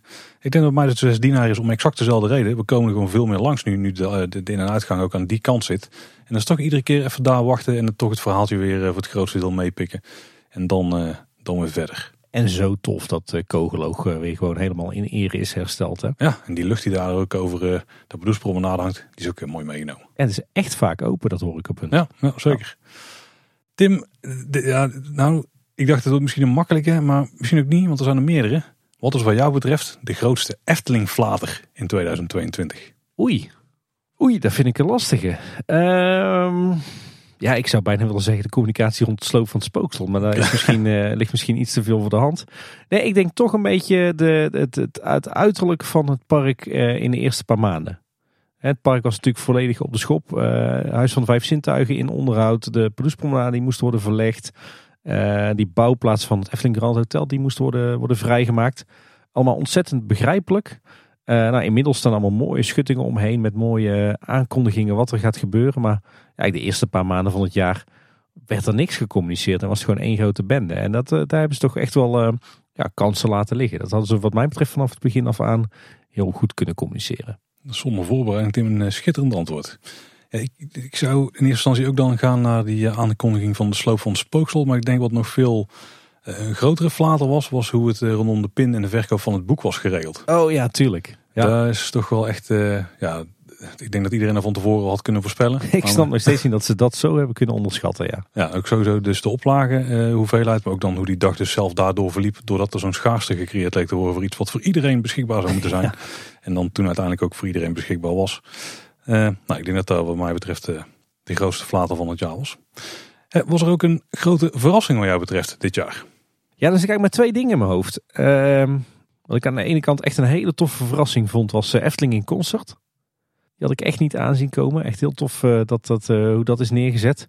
Ja, en natuurlijk de herbouw van het huisje van vrouw Holle. Hè. Ik zag het eigenlijk al bijna niet meer zitten dat dat ging gebeuren. En toen ze dat ineens aankondigden en vol overgave zijn gaan doen. En zo één op één de oude situatie en dan nog net een beetje beter. Ja, dat vond ik toch wel een enorme verrassing. Nou, ga ik toch de Tim Hins uithangen hier. Nou. Ik vond echt de enorme inhaalslag die ze hebben gedaan wat onderhoud betreft echt een grote verrassing. We weten natuurlijk dat de afgelopen jaren was het onderhoud echt op een lage pitje gezet. Dus ook gewoon uitgesproken, de fonds en zo. Een kostenbesparende maatregel. Maar als je ziet wat er dit jaar is gebeurd, dan heb ik het idee dat ze en al het werk hebben ingehaald. En ook nog wel hebben voorgesorteerd op ander onderhoud wat ze in de toekomst zouden doen. We hebben hier een mooi lijstje staan. Het Huis van de Vijf Zintuigen is helemaal aangepakt. Heel die kappers vervangen. De Pardoespromenade is aangepakt. We hebben nieuwe vijverbakken en zo gekregen. En al voorbereiding voor uh, dat het hotel er straks is. Dak van Fabula is aangepakt. Symbolica is aangepakt. Joris en de Draak heeft een flinke, flinke upgrade gehad. De pagode die heeft groot onderhoud gehad. Hebben we nog een mooie reportage mogen maken. Droomlicht is op dit moment een onderhoud. Villa Volta is flink aangepakt. Station Marenrijk is aangepakt. En de wagonnetjes die worden allemaal weer geschilderd. Het lavelaar is aangepakt. Ook de slakkenmonorail. Het sprookjesbos is veel gebeurd. De papegaai, Rapontje, de ezel, Reus en Klein Duimpje. En dan hebben we natuurlijk nog het huisje van vrouw is herbouwd bijvoorbeeld. Ja. Er is echt een bak aan schilderwerk gedaan. Er is ook van alles gebeurd nog rondom Piranha en zo. Nou, er gebeurt gewoon zo ontzettend veel op dit moment rondom onderhoud. En er staat ook nog veel op de planning. Wat mij betreft is het iets, dat had ik niet. Ja, had ik, had ik eigenlijk gewoon niet durven dromen, zeg maar, dat ze het zo uh, heftig weer op zouden pakken. Wat knap dat je al die onderhoudsprojecten zo uit je mouw schudt, Paul. Ik zeg al, die staan hier stiekem gewoon in het draaiboek. nou, ik kon ze voor een groot deel gewoon oplezen. Ik kan me voorstellen, Tim, we hebben heel veel nieuws besproken in 2022. Heel veel nieuws. Het ene was wat leuker dan het andere. Maar zijn er nou onderwerpen waar we het Efteling gerelateerd echt niet meer over hoeven te hebben in 2023? Niet meer over hoeven te hebben of niet meer over willen hebben? De laatste. Ja, de, het liefst zou ik het niet meer willen hebben over stikstof en uh, 5 miljoen bezoekers of bezoeken. Ik zou willen dat dat toch uh, allemaal achter de rug is en uh, dat de Efteling gewoon uh, ongelimiteerd, zou ik bijna willen zeggen, kan gaan groeien. Maar ik ben bang dat we het daar nog wel even over gaan hebben. En daar kunnen we elkaar een hand schudden. Wat mij betreft hoeven we het daar in 2023 niet meer over te hebben. Maar, maar ik ben bang, bang dat we daar heel vaak over gaan hebben. dat we het niet alleen kunnen. Zeiden zij in koor. Dat is een beetje jammer. Tim, naar de meer favoriete dingen weer. Wat was jouw favoriete snack in de Efteling in 2022? Misschien moeten we hem een beetje breed pakken. Nou, laten we dan snack en gewoon eten in het algemeen hebben. Want wat de, wat de laatste betreft heb ik een vrij bij de hand liggen. Ja, ik denk de, de snack die ik het meest gekocht heb in, uh, in 2022. Dat zijn eigenlijk twee. Zijn er toch de worstenbroodjes en de kaasbroodjes van het Witte Paard. Maar dat is meer een soort van uh, comfortfood voor mij. Ja, maar dat kan ik wel zeker goedkeuren. Ik denk als we een food item in het algemeen hebben, dat we elkaar wel de hand kunnen schudden op de kleine boodschappannenkoek.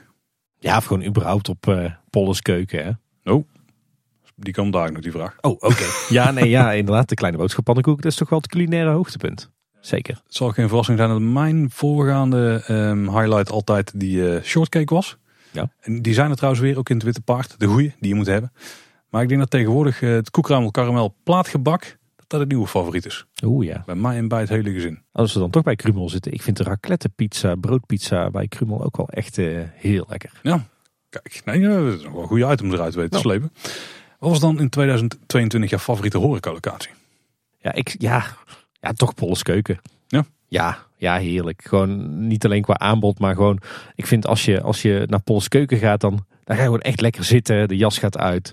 Achteroverleunen. Lekker drankje. En dan, ja, dan, dan kom je gewoon echt even helemaal tot rust. Uh, ja, is gewoon echt genieten. Dan heb je totaal niet het gevoel dat je in een pretparkrestaurant zit. Ja, nou, daar kan ik me zeker wel in vinden. Maar ik heb toch een ander favoriet horecapunt. Misschien een hele grote verrassing. Ik, ik, zie hem echt als een 2022 toevoeging. Hoewel die technisch gezien nog in 2021 is geopend. Maar Bekkerij Krumel is wat mij betreft, uh, of wat ons betreft misschien qua gezin, echt wel ons favoriete horecapunt. Daar zijn we veruit het meeste geweest. Daar hebben we ook veruit het meeste geld uitgegeven. Ja. Zelfs vergeleken met restaurants, waar je toch makkelijker meer geld uit kunt geven. maar we zijn er gewoon extreem vaak geweest. En uh, dat beviel iedere keer goed. Echt een top toevoeging wat ons betreft. En dan Tim, echt uh, mijn favoriete categorie denk ik. Wat was je favoriet entertainment in 2022? Ja, dat, dat, ja tot, toch wel het hoogtepunt is dan toch wel de, de gin, denk ik, in de zomer Efteling. Ja, goeie. Ja, alhoewel, ja. Die, daar was ik het meest van onder de indruk. Maar ik denk het, het entertainment waar ik echt het meest van heb genoten, is toch wel Koosjarig. De show in het uh, Sprookjesbos Theater. Daar heb ik echt samen met, uh, met de kids echt ontzettend van genoten. En heel vaak ontzettend gelachen om de acteurs die er iedere keer weer een feestje van maken. En bij jou Paul, want je bent natuurlijk echt de, entertainment guru van ons tweeën. Ja zeker. Ja, ik sta altijd vooraan als er weer iets nieuws uh, te zien is in Efteling. Dat klopt technisch gezien trouwens wel.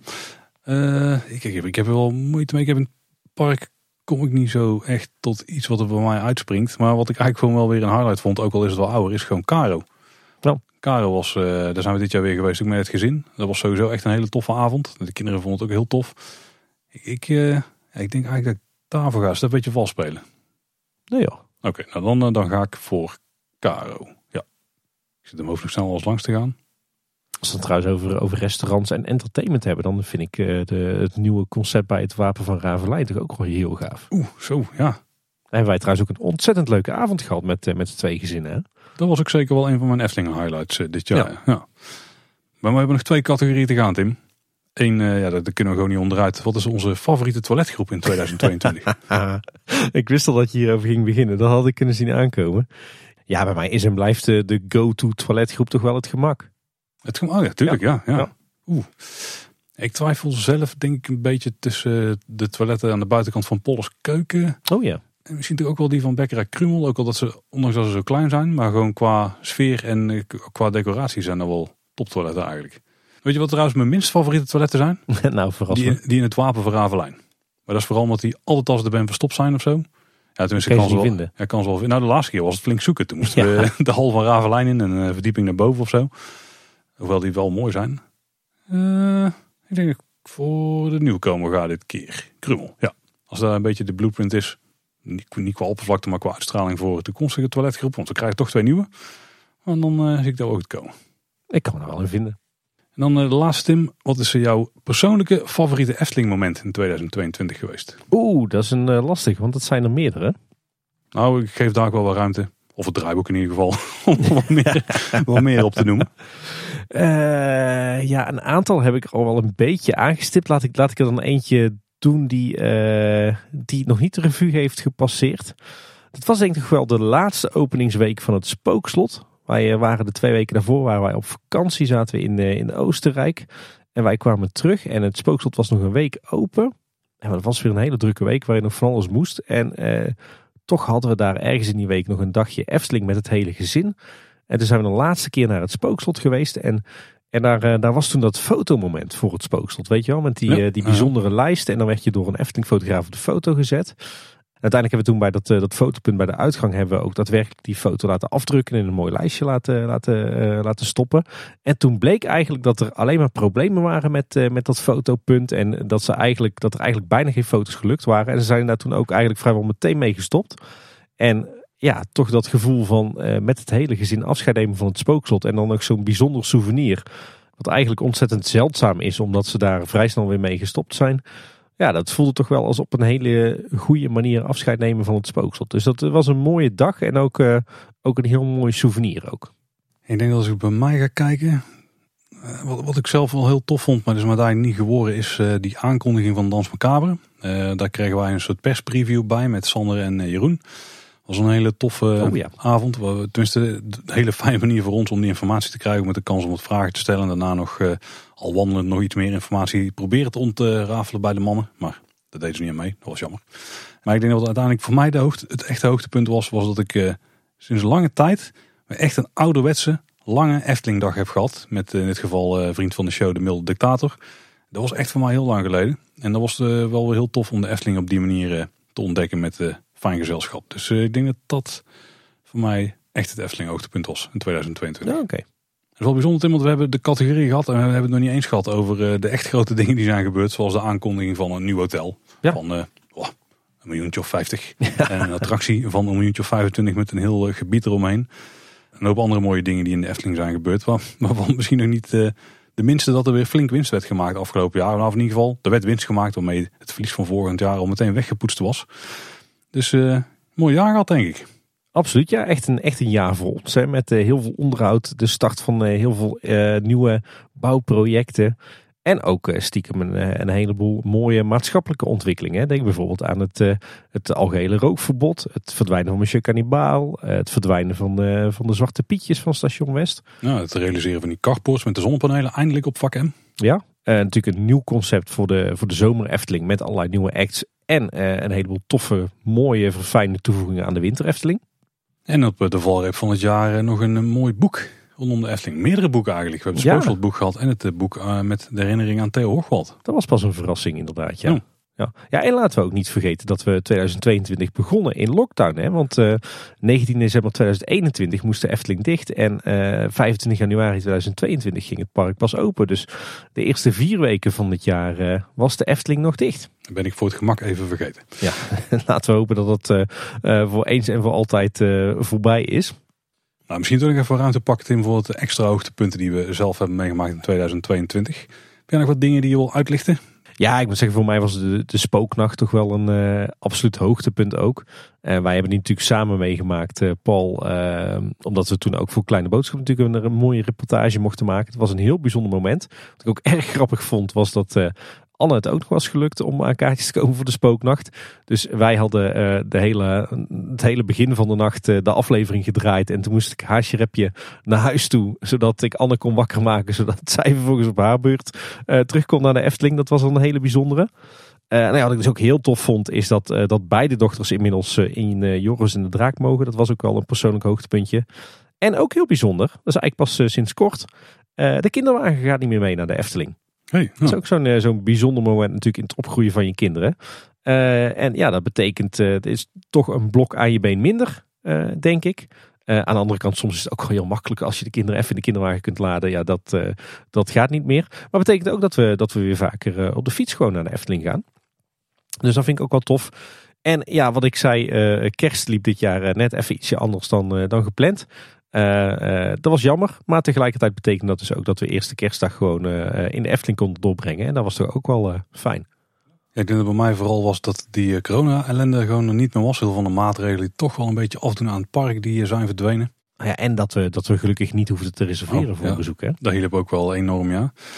Um, wat voor mij nog wel, ja, het was niet een persoonlijk hoogtepunt, maar wat ik zelf vooral een hoogtepunt vond rond de 70 jaar Efteling-viering, want die hebben natuurlijk ook nog gehad dit jaar. was eigenlijk het vier moment? als er dingen zijn waar we het in 2023 niet meer over hoeven te hebben, mij betreft. Het vier moment is er wel eentje van. Nee, eh, de uitzending die Bo maakte in de Efteling. Oh ja. Dat vond ik echt een enorm verrassend. Uh, um, ja, dat vond ik gewoon een enorme verrassing. Die had er misschien ook nog wel kunnen staan, ja. Dat was zo'n positieve uitzending rondom de Efteling die gewoon alles ook heel serieus nam met uh, toffe gasten en zo. Dat was wat mij betreft ook echt wel een highlight van het jaar. Ehm, ja, en dan hebben we misschien nog wel de, de kleine boodschap gerelateerde dingen. Waarvan het absolute hoogtepunt wat mij betreft echt kleine boodschap in het theater was. Dat was gewoon echt een enorm toffe dag. Ook echt zo lang aangewerkt en zo lang naar uitgeleefd. eh, uitgeleefd hè. En zo fijn dat het uiteindelijk allemaal uitpakte zoals we hoopten dat het zou uitpakken. Ja, gewoon heel tof om zo'n dag met eh, luisteraars te kunnen hebben. En eh, toffe gasten erbij. Heel fijn dat de redactie daar ook eh, flink eh, de handen uit de mouw heeft gestoken om het eh, voor ons allemaal wat draaglijker te maken. Want anders was het een hele zure dag geweest als we het maar met z'n twee hadden moeten fixen. Dat was het onmogelijk geweest zelfs. Was ons niet gelukt, nee. Ja, en wat trouwens ook een hele toffe verrassing was, daar hebben we het ook niet over gehad, is dat natuurlijk de bekende Efteling-vlogger Niels Kooijman eh zowaar een mini-docu wilde maken over Kleine Boodschap in het theater. En dat was ook wel heel, heel tof en een hele eer. Ja, dat was een van de meest eervolle dingen die afgelopen jaren is overkomen. Denk ik. Echt super bijzonder dat hij daar alle tijd voor heeft genomen. Eh, en daar zijn we nog steeds heel dankbaar voor. Ik bedoel, niet eens het feit dat er nou een documentaire op YouTube staat of zo, waar wij dan in figureren. Maar vooral dat, dat hij gewoon die tijd heeft genomen en zoveel nieuwe dingen heeft moeten leren om dit voor elkaar te krijgen. Dus hoe meer ik erover nadenk, hoe meer bijzonder het eigenlijk is. Ja, dat iemand zoveel moeite doet eh, voor eh, Kleine Boodschap. Dat, ja, kunnen we alleen maar dankbaar voor zijn. ja, wij zijn wat dat betreft eh, denk ik eh, nog steeds vrij bescheiden. En daardoor voelt het eh, af en toe een beetje ongemakkelijk misschien wel zelfs. Maar ja, het is ook wel heel fijn dat we, dat we ook nog steeds terug kunnen kijken op die mooie dag dankzij die docu. Ja, en, sowieso is er in, in 2022 heel veel gebeurd rond Kleine Boodschap. We zijn genomineerd voor de Online Radio Awards en voor de Dutch Podcast Awards. Ik ben ook twee keer eh, naar Hilversum geweest eh, dit jaar daarvoor. En ja, wat we al zeiden, eh, we hebben natuurlijk onze 300ste aflevering mogen maken. En we bestaan vijf jaar vandaag. Ja. Of eigenlijk ongeveer vandaag. Nog een paar afleveringen highlights wat jou betreft?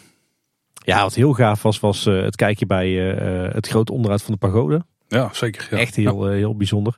Wat, wat denk ik niet veel mensen zullen snappen, wat, wat voor mij ook een hoogtepunt was, was het kijken in de kas, in de plantenkas. Ik snap die, ja. Het was, was echt zo'n plekje in de Efteling waar je nooit komt en eh, waarvan iedereen misschien zal denken van ja, dat, eh, dat is toch vrij suf, maar dat was ontzettend boeiend. En wat ik ook heel boeiend vond, was de aflevering die we maakten met, eh, met Mari en met Kees Grootswagers over de verweven historie tussen de Efteling en eh Kaatsheuvel. Omdat daar stiekem toch heel veel leuke anekdotes en feitjes en weetjes over eh, nou, de vroege jaren van de Efteling naar boven kwamen. Ik heb nog wel wat favorieten. Het stom is, Tim, ik kan die niet noemen. Want die heb ik net geëdit. Dus voor mij, er nog aan. Dus voor mij zitten er al op, maar die zijn eigenlijk technisch gezien van 2023. Ehm, maar wat ook zeker wel een highlight was, was een aflevering die we ook met mensen van de Efteling hebben mogen maken rondom thematisering. Ja, met Patrick en Martin. Ja, dat was echt wel een hele toffe aflevering. Sowieso alle momenten dat we in de Efteling worden uitgenodigd, die zijn altijd eh, super interessant. Ja, zo vond ik het ook heel gaaf om met Anja Klis om tafel te gaan. Hè? Om het nou eens een keer niet te hebben over ontwerp of thematisering of groen of, eh, of techniek. Maar echt de, de operationele kant eh, van het bedrijf. En natuurlijk ook wel heel gaaf was, is dat we die aflevering opnamen aan een eh, terrastafeltje van de Kleine Klaroen. Aan een, eh, een prachtig Herautenplein op de vroege ochtend. En dat Anja echt om de haverklap werd weggeroepen om eh, probleempjes in het park op te lossen. Ja, volgens mij als je de aflevering luistert, lijkt het maar twee keer, maar het was wel een keer of zeven of zo. Heel Ja. bijzonder. En de aflevering die we trouwens met Monique hebben gemaakt rondom storytelling. Dat is ook eh, heel tof. Dan krijgen we ook een mooi inkijkje in Efteling, maar dan vanuit een ander perspectief. Ja, heel veel geleerd eh, Ja. ook van die aflevering. Nou, dan even kort vooruitkijken, Tim. De verwachtingen van 2023. Ja, er lopen natuurlijk wat projecten. En die gaan we op de voet volgen. Zoals de bouw van Dans van Kaveren en de bouw van het Efteling Grand Hotel. En misschien niet te vergeten ook de nieuwe eh, facilitaire unit met de winkel. Die wordt gebouwd bij Dans van Kaveren. Want dat is denk ik het eerste wel afgerond gaan zien worden. Waar, eh, waar ben jij het meest benieuwd naar? Ik ben vooral benieuwd naar de communicatie rondom Dans eigenlijk. Ja, gewoon wat ze daar nog aan, van gaan bekendmaken. En, eh, want we hebben natuurlijk wel wat beelden gezien nu uit het gebouw. We hebben de concept art gezien waar het gebouw een beetje in de achtergrond staat. Ja, het gebouw gaan we zien verrijzen. Hoe gaan ze onthullen wat daar allemaal rondom gaat gebeuren. En wat leren we vooral. Nou, daar ben ik dan denk ik het meest benieuwd naar.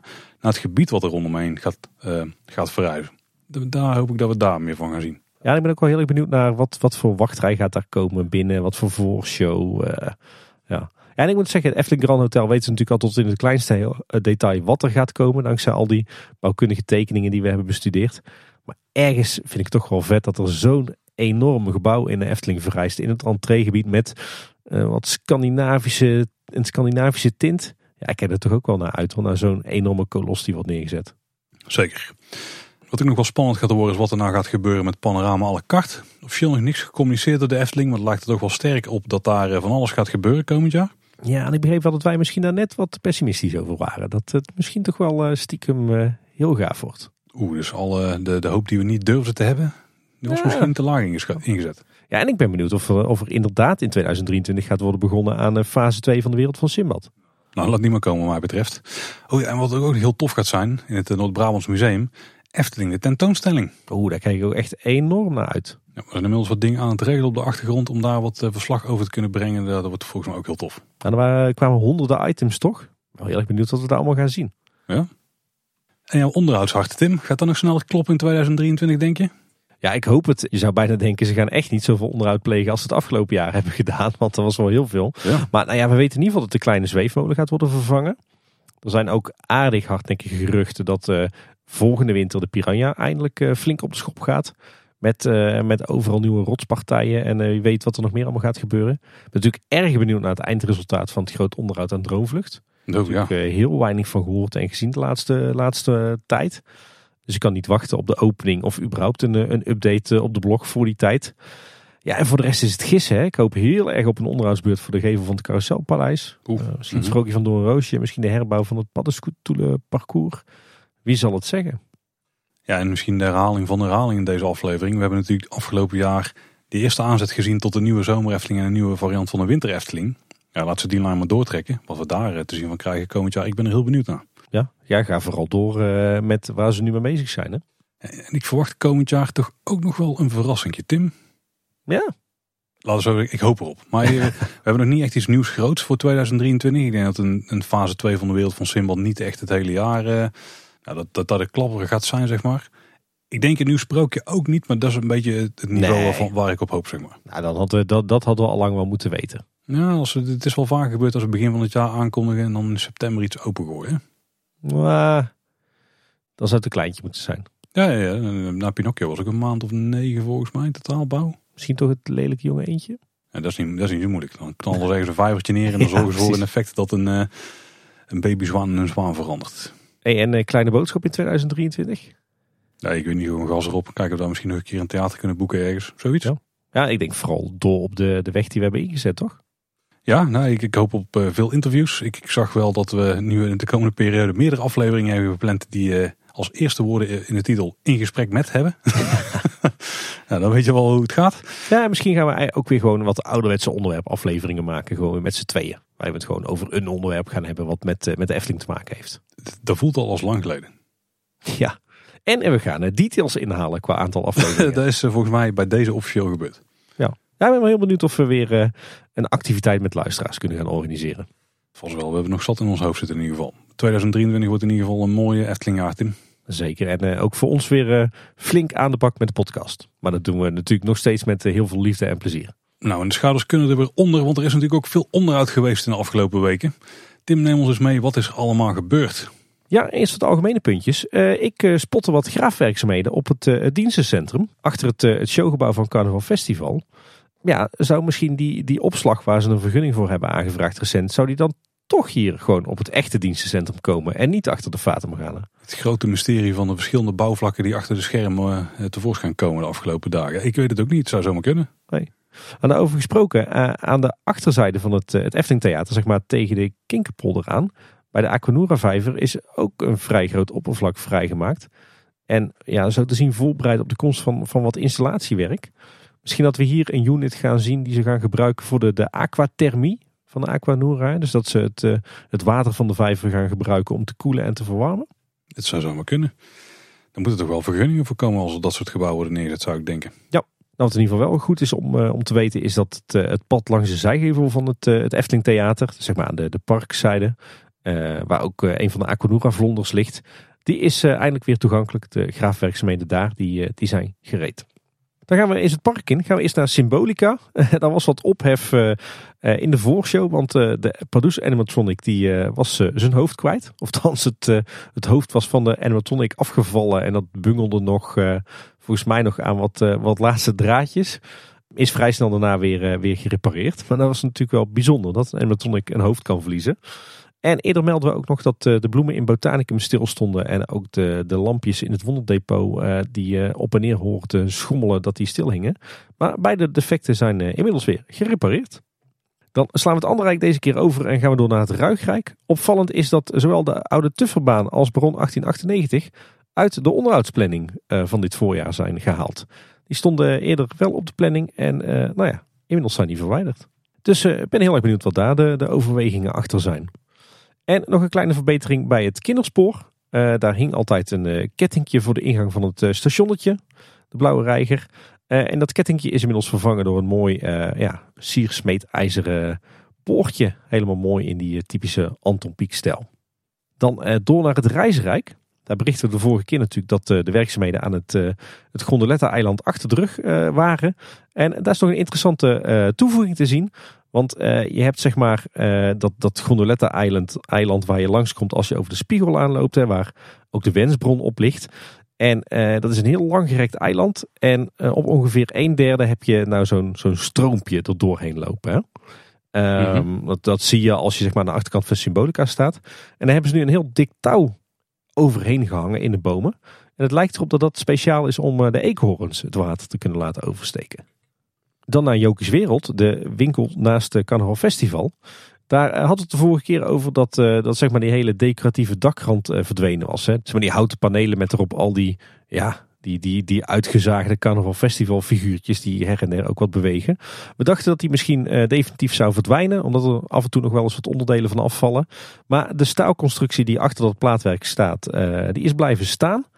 En ja, dat lijkt toch te impliceren dat die bebording terugkomt. Te meer omdat die nu tijdelijk is aangekleed met, uh, met ja, zwarte doeken met erop allerlei gekleurde bollen.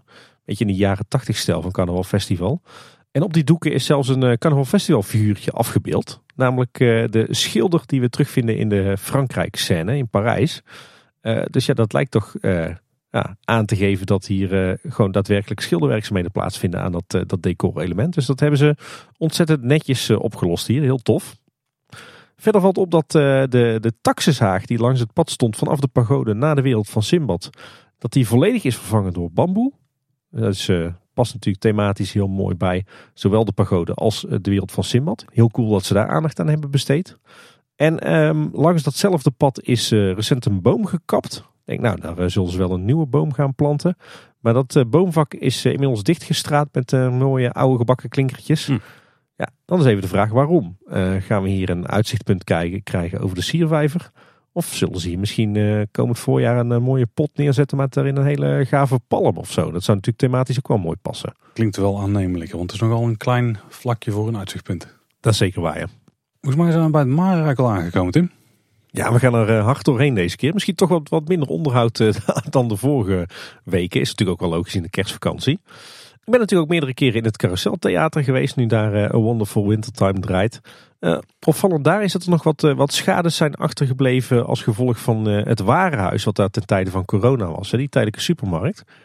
Zo valt op dat er op twee plekken aan de wand die mooie, echt Eftelingse kaarslampjes ontbreken. Die zijn dan van de muur gesloopt, waarschijnlijk om een koeling te plaatsen destijds. en die zijn nooit meer teruggemonteerd, heel jammer. En je hebt daar een schitterend plafond met, uh, met daarin uh, wat, wat ventilatieopeningen waarin uh, mooie decoratieve roostertjes zitten. En daar ontbreken er ook een aantal van. Die zijn er destijds uitgehaald zodat ze daar wat kabels voor die, de koelingen en de kassas en zo uit naar beneden konden laten zakken. Um, maar die zijn nooit teruggebracht. Dus ik zou zeggen, pak dat nog even op. Dan is Villa Volta inmiddels volledig uit de stijgers. Het hele gebouw is aan de buitenkant ook gesausd en inmiddels netjes ingeschaduwd. En waar, waar het inschaduwwerk daar in het verleden ja, volgens mij eigenlijk alleen uit grijstint uh, bestond, gaat het nu meer richting het gelige. Ik weet niet of dat daar nou heel erg passend is bij dat gebouw in die sfeer. Ja, er gebeurt wel meer plekken, maar bij een statig gebouw verwacht toch wel iets meer de witte. Ja. Ja, ook trouwens wel een grappig detail. Uh, je hebt de, de uitgang van de hoofdshow, hè, dan loop je naar buiten via zo'n bodesje. En daar hebben ze een uh, stuk sauswerk vergeten. Daar stond, uh, stond lange tijd die stijger voor. Die stijger is afgebroken. Alleen daar hebben ze dus vergeten achterlangs te schilderen. Dus daar heb je nu nog een, een vlekje oud schilderwerk. En dan toch behoorlijke problemen met de animatronic van Hugo van de Loonse Duinen. Heeft natuurlijk al langere tijd problemen met zijn spraak of eigenlijk met de beweging van de mond. Beweegt wel iets, maar lang niet de fraaie bewegingen die hij normaal gesproken zou maken. En ook problemen met de ogen. Uh, die bleven gedurende een aantal dagen helemaal dicht. inmiddels werken ze wel, maar nog niet helemaal goed. Het lijkt er een beetje op alsof Hugo hangende oogleden hebben. Dus misschien uh, is daar ook iets niet helemaal goed teruggeplaatst. Dus uh, Hugo verdient wel wat tender love en care. Maar ik zag dat de poppendokters van de Efteling druk bezig zijn in Droomvlucht. Dus nou, misschien dat ze een keer kunnen overspringen naar de attractie daarnaast. Dan is het mooi om te zien dat bij de stoomtrein de eerste opgeknapte treinwagons rondrijden. En die hebben een grondige schilderbeurt gehad. En er is een heel tof detail in verschenen. Ja, die rugleuningen daar hebben natuurlijk een hele tijd stickers op gezeten. Of A4'tjes zijn er opgeplakt geweest met nummers. Die waren natuurlijk voor het pre-seaten tijdens de coronaperiode. Iets wat normaal gesproken niet nodig is. Maar daar hebben ze nou heel sierlijk en heel mooi vormgegeven de cijfers inge, ja, opgeschilderd eigenlijk. Hè? Waarschijnlijk met een schabloontje of zo. Ziet er echt super strak uit. En als ze nu willen gaan pre-seaten, of het is weer ooit een keer nodig om uh, vanwege maatregelen daar iets uh, met, uh, met pre-seaten te gaan doen, dan hebben ze er nu wel een mooie methode voor. Ja. ja, jij zegt super strak, maar het is eigenlijk vooral heel erg sierlijk en mooi in thema. Ja, maar het, is alles, ja, ja. Ziet er gewoon heel netjes uit. Ja. Dat bedoel ik vooral. Precies. Ik bedoel niet dat het een of ander fancy lettertype was, maar ja. Geen Arial. Nee. Nee. Uh, dan uh, nog meer schilderwerk. Uh, want, want de houten poorten die zijn weer terug in de muzikantenpoort van het Antropiekplein. Ook heel vrij opgeknapt. En het bord van het gemak is zowaar verdwenen. die was flink aan het afbladderen de laatste jaren. Nou ja, ik vermoed dat hij dus ook een schilderbeurt krijgt. Laten we in vredesnaam hopen dat hij mooi met, met de hand met het penseeltje wordt overgeschilderd. En dat we niet hier ook een sticker krijgen ter vervanging van het, het handschilderwerk. Want ja, dat hebben ze, hebben ze mee geëxperimenteerd op station Marenrijk. En het valt me toch op dat dat niet heel fraai is. Zeker niet met de, de goudverf waarmee ze daar over de sticker hebben geschilderd. Maar goed, laten we hopen dat ze dat bij het gemak niet gaan doen. Dan is bij het Lavelaar nog een gloednieuw afdakje verschenen in de muur bij de Lolwippen. Het oude afdakje was naar verluid rot. En in het Sprookjesbos wordt hard gewerkt aan Draaklicht geraakt. Dat was natuurlijk eerder dit jaar al een grote onderhoudsbeurt waarbij de hele nek was gedemonteerd. Hè, om het, uh, de techniek die erin zit onderhoud te geven. Nou ja, vrij snel na die onderhoudsbeurt ontstonden er toch weer problemen met die nek van Draaklicht geraakt. Waarbij ook die, die langs elkaar schuurden en dat maakte een hoop lawaai. Um, daar wordt nu weer aan gewerkt, want de nek van de draak is, uh, is opnieuw helemaal gedemonteerd. Dus ik denk dat ze dat toch nu uh, goed proberen te krijgen. En uh, rond het huisje van vrouw Holle zijn nog wat nieuwe boompjes en struiken geplant. En dan gaan we door naar het kort nieuws. Wat updates rondom Efteling in Concert. Wat sowieso heel tof is, is dat je tegenwoordig het hele concert, de hele registratie daarvan, die kun je luisteren op streamingsdiensten zoals Spotify en Apple Music. Kan sinds 20 december. Er staat echt gewoon alles op. Heel, heel strak opgenomen ook. Dus klinkt echt, klinkt echt top. Maar natuurlijk niet de magie van een daadwerkelijke live uitvoering hè? Nee, het zit uh, nou wel, zeg maar, de reacties van het publiek, die krijgen er ook perfect in mee. Want die waren niet thuis de show, want daar kreeg je geen ruimte voor. Dus die zitten er ook gewoon niet daarin. Maar het is, wel heel erg hoe ik het heb meegemaakt, zeg maar. Dus dan heb je een beetje de ervaring die ik wat verder achter in de zaal had. Maar wil je het nu dus wel meemaken, wil je wel lekker voor aanzitten om die binding met de muzikanten te hebben. Er zijn extra shows aangekondigd in 2023. Namelijk zaterdag 1 april uh, om 8 uur in Ahoy.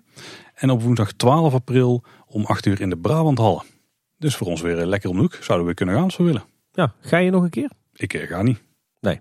Nou, ik, wij, wij waren echt wel van plan om te gaan. Uh, we zijn natuurlijk de vorige keer zonder kinderen geweest. En we wilden heel graag nu met kinderen. Maar ja, om acht uur s'avonds uh, is dan toch te laat. Want, ja, ja. Eerst dan goed en wel thuis zijn en in bed liggen. Dan gaat het al richting 11 uur. Dus uh, nee, dat gaat hem niet worden. En het is een woensdag en ze moeten naar school de dag daarna. is niet ideaal, nee. Nee, nee, nee. Dus nee, wij houden het ook bij één keer. Goed nieuws trouwens voor de abonnementhouders. Er zijn natuurlijk wat uitkoopweekenden. En het weekend van 11 en 12 februari was er ook eentje die op de planning stond. Waar je niet naar binnen mocht als blokdag. Maar die is komen te vervallen. Dus je kunt die dag wel de Efteling in. Volgens mij in januari en maart zijn er nog wel een aantal uh, dagen in het weekend dat je niet parking kunt met je abonnement. Dus check daarvoor even de site van de Efteling. Ja, en dan een borden-update, Tim. ja. Want op diverse plekken in het park zijn flink wat nieuwe borden verschenen. In eerste instantie sowieso, die zijn wel aardig net een subtiele verwijsbordjes naar de rookzones. Ja. Maar het, het, het, gaat ook wel een beetje ver op punten. En er is wel een, een vrij aardige Instagram-account verschenen, die ik wel kan waarderen. De wereld vol sandwichborden, met underscores ertussen. En er worden alle op dit moment in de Efteling staande sandwichborden verzameld. En daar zijn er echt gruwelijk veel. Lijkt echt, die lijken echt te pas en te onpas overal tevoorschijn eh, te komen. Nou ja, er zijn sowieso wat dingetjes met de bewoordingen. Ja, ja, we hadden het even over met onze, onze redactie. Uh, ook naar aanleiding van het Instagram-account. We zullen trouwens ook even naar linken in, uh, in de show notes. Dan kan je ook eens een kijkje nemen. Kijk, uh, op zich is het heel begrijpelijk. Hè, want een sandwichbord is natuurlijk een perfecte manier om de bezoeker te informeren. Alleen waar je natuurlijk voor moet uitkijken met dat soort borden... is dat je niet een enorme overkill krijgt. Hè, een enorm woud van borden in je park. Sowieso ziet het er niet fraai uit. Maar ja, de ervaring leert ook dat mensen over het algemeen geen borden lezen of niet willen lezen... Ja, als je dan heel woud aan borden hebt in je park, dan, dan zien mensen het op een gegeven moment ook niet meer. En waar je toch, wat je toch vaak ziet op dat soort borden is dat of dat er toch sprake is van jargon. Gewoon hele technische termen of, of termen die je echt alleen kent als je ja, bekend bent met de Efteling of bekend bent met de recreatiewereld. Of het tegenovergestelde, en dat zien we de laatste tijd zo nu en dan hier en daar eens verschijnen, dat er juist heel erg Brabantse spreektaal op die borden staat. Ja, dat is natuurlijk ook niet echt wat je verwacht van een park wat de 9 plus niveau nastreeft. Uh, nou ja, heel klassiek zijn natuurlijk de spatiefouten. Mm De Efteling uh, hebben ze steeds meer de neiging om te pas en te onpas overal spaties tussen te plaatsen. Terwijl, nou ja, volgens mij is het in Nederland juist zo dat als je een samengesteld woord hebt, dat je juist zo min mogelijk spaties toepast. Dat is uh, zeker zo, ja. En, en ja, de vertalingen zijn af en toe niet helemaal uh, 100%. Dus ja, eigenlijk in overleg met onze redactie wel tot de conclusie gekomen dat het misschien eens niet verkeerd zou zijn als er iemand met, uh, met echt goede kennis van het Nederlands of met een literaire achtergrond toch ook eens naar die borden kijkt. Kijk, er werken natuurlijk heel veel mensen bij de Efteling die heel goed zijn in grafisch ontwerp en in communicatie. Maar ja, misschien als je zegt als Efteling hebben we 9 plus niveau, misschien moet je dan ook eens uh, kritisch kijken naar die teksten op die borden. En vooral de vraag, is hier nou echt een bord nodig? Vooral dan laatste, ja. Maar de Instagram account geeft dat ook wel, uh, wel mooi weer. Ja. En ook dit is natuurlijk spijkers op laag water zoeken. Maar goed, hè, uh, laten we daarin gewoon de Efteling volgen met dat streven naar dat 9 plus niveau. Dan mag de lat af en toe best wel hoog liggen, toch? Zeker. Het, het, zal in ieder geval niet ons dagje Efteling verpesten. Uh, zeker niet met het nieuwe Instagram-account. Want we maken er met z'n allen toch wel een sport van om nieuwe sandwichborden te spotten. Dat zeker. En er is bij Max Moritz een nieuwe omroep. Die is erop gericht uh, eigenlijk op veiligheid. Voor de treinen vertrekken wordt er omgeroepen dat je loszittende voorwerpen zoals sjaals, telefoons en petten moet opbergen. Gebeurt door een vrouwelijke vertelstem, een hele nette. Ook in het Engels. Ja, volgens mij diezelfde vertelstem die we al kennen uit Fabula. En die nu ook uh, bij de entree en het parkeerterrein uh, de boodschap over het rookverbod heeft ingesproken. Een hele prettige, duidelijke, mooie stem. En een kleine horeca-update, maar wel eentje met de potentieel veel impact. Oh. Helemaal duidelijk. Maar je hebt natuurlijk de bekende Efteling bonbons. Hè? Die bollen met witte en melkchocolade in zo'n chic papiertje. Of stroopwafeltjes op sommige plekken. Want die krijg je namelijk niet overal meer bij de koffie. In plaats daarvan hebben ze chocolademunten. Met aan de ene kant het Huis van de Vijf Zintuigen erop. En aan de andere kant een oud Efteling wapen. Op zich wel chic. In ieder geval in het Efteling Hotel krijg je die bij de koffie. Maar ja, die bonbons, daar hoort het toch wel echt bij hè? Ja, daar leef ik zo'n beetje op op een Efteling dagen. Nou, ik heb ze gelukkig wel op andere plekken in het park nog steeds gezien, Tim. Dus, uh... Ja, je kan ze volgens mij ook loskopen, toch? Ja, maar dat kan dan weer niet in de zomer, want dan smelten ze al voordat je thuis bent, ja. heb ik begrepen. Dus uh, ze zijn er nog wel, maar wie weet is het een trend. Ik neem aan dat ze die munten niet in een hele kleine oplage hebben laten maken voor de Efteling. Maar dat het wel iets is waar we op meer plekken gaan zien. Ja, wie weet, we houden het in de gaten. Ook een, een, best wel aardige update in de snoepwinkel De Verleiding. Dat is natuurlijk uh, die snoepwinkel die onderdeel is van de Game Gallery. Zit daar, nou ja, op de hoek wou ik zeggen. Dat klopt ook wel, maar gaat ook nu echt de hoek om dadelijk. Ja. Want daarnaast zit de fotostudio Plaatjesmakers, of die zat daar, want die gaat verdwijnen. En dat deel wordt bij de snoepwinkel getrokken. En dan ontstaat er ook een extra snoepschepwand met Haribo snoep. Een beetje de, de ruigrijk even knie van Dus het inval dan. Ja, is het trouwens snoepschep of schepsnoep? Schepsnoep, denk ik. Ik zeg ook altijd schepsnoep, maar ik zeg op de Efteling blog, uh, blog uh, snoepschep. Beetje hetzelfde als een schipschommel of een schommelschip. Ja, nee, maar het is een snoepschepwand. Ik denk dat de schep in dit geval bij de wand hoort. Omdat je er in de wand schep je een snoep. Maar het ah, snoep ja. in de bakken is wel scheps. Nee, snoepschep, daar ben ik helemaal de klus kwijt in. Efteling kennende is het snoep, spatie, schep, spatie, wand. ja, plein. Uh, er gaan ook uh, ruikrijk souvenirs verkocht worden daar in het nieuwe deel, waaronder de achtbaanlijn. Dus het is op zich wel goed dat je in de buurt van de achtbanen kunt kopen. Ja.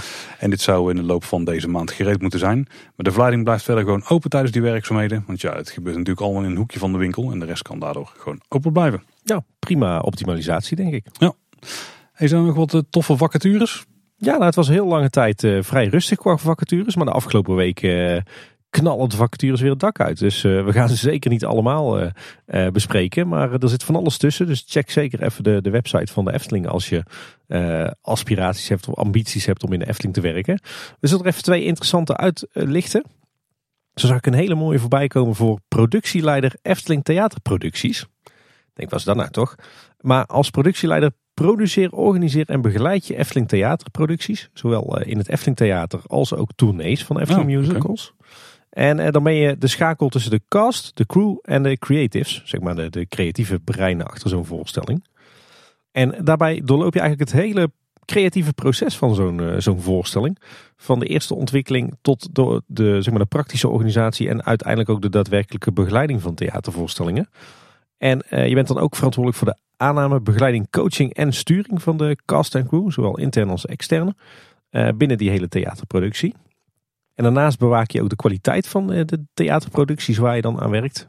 onder meer door optredens te evalueren en waar nodig leveranciers en acteurs aan te spreken op, hun, op de kwaliteit van hun werk.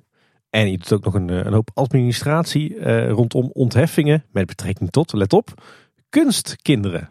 Kunstkinderen? Zijn dat nepkinderen? Die of kende ik nog niet. nee, maar dat de kinderen zijn die dan meedoen in de shows. Ja, of, of de acteurs die kind spelen. Nou, er zijn wel van die regels toch dat je onder een bepaalde leeftijd het allemaal ontheffing moet hebben. En nou, dat zal het allemaal zijn. In ieder geval eh, ben je, volgens mij als ik dit zo lees, een ontzettende duizendpoot. En is het ook best wel een veel eisende functie. Maar natuurlijk wel een enorme uitdaging als je dit een beetje de, de hoek is waar je merkt. Volgens mij weet je van voor tot achter echt alles van de shows dan. Ja, heel tof. Ook uh, zoeken ze een bedrijfsjurist. Nu weet ik niet of dat ze die al hebben bij de Efteling. Ze hebben wel een afdeling wet en regelgeving. Volgens mij is dit iets nieuws. Want normaal gesproken zullen ze veel externe juristen inhuren als ze allerlei trajecten doorlopen. Maar ze gaan dus nu echt een in huis halen. En uh, dat is ook wel een interessante ontwikkeling. Uh, wat de Efteling in ieder geval zelf over zegt, wat die uh, functie dan inhoudt, is dat je, je juridische ondersteuning gaat bieden aan de onderdelen van de Efteling. En je gaat de Efteling ondersteunen bij potentiële juridische geschillen, contractonderhandelingen en projecten. En dat doe je dan zowel voor het park als de verblijfsrecreatie, maar ook voor de wat minder tastbare bedrijfsactiviteiten, zoals op het gebied van merken en media. Dus je moet echt wel een noemen we dat, een legal duizendpoot zijn. Ja, volgens mij stond er ook in de vacature eh, dat je echt overal verstand van moet hebben, behalve van arbeidsrecht. Daar zullen ze dan denk ik bij haar al iemand voor zitten. Hebben, ja. Dus misschien onmogelijk om zo iemand te vinden. Maar als je dan al die kennis wel hebt, dan is het best een interessante plek om dat uit te voeren. Je bent dan overigens dus deel van het team wet en regelgeving.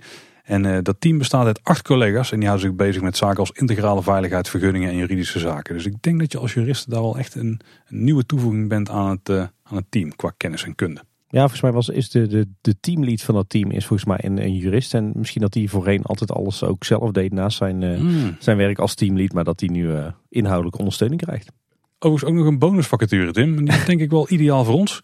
Een meewerkend voorwerker toiletten perfect voor jou, hè, Paul? Want jij hebt een enorme passie voor de toiletten in de Efteling. En volgens mij in deze functie ben je een soort coördinator van uh, de uitvoering van het werk in alle toiletgroepen in het park. Ja, volgens mij ook verbeteringen die erin doorgevoerd moesten worden en de, kwaliteit hoog houden. Dat stond erbij uh, in, het, in de vacaturebeschrijving. Dus ja, dat spreekt me wel aan natuurlijk. Dit is echt uh, de volmaakte vacature voor jou, Paul.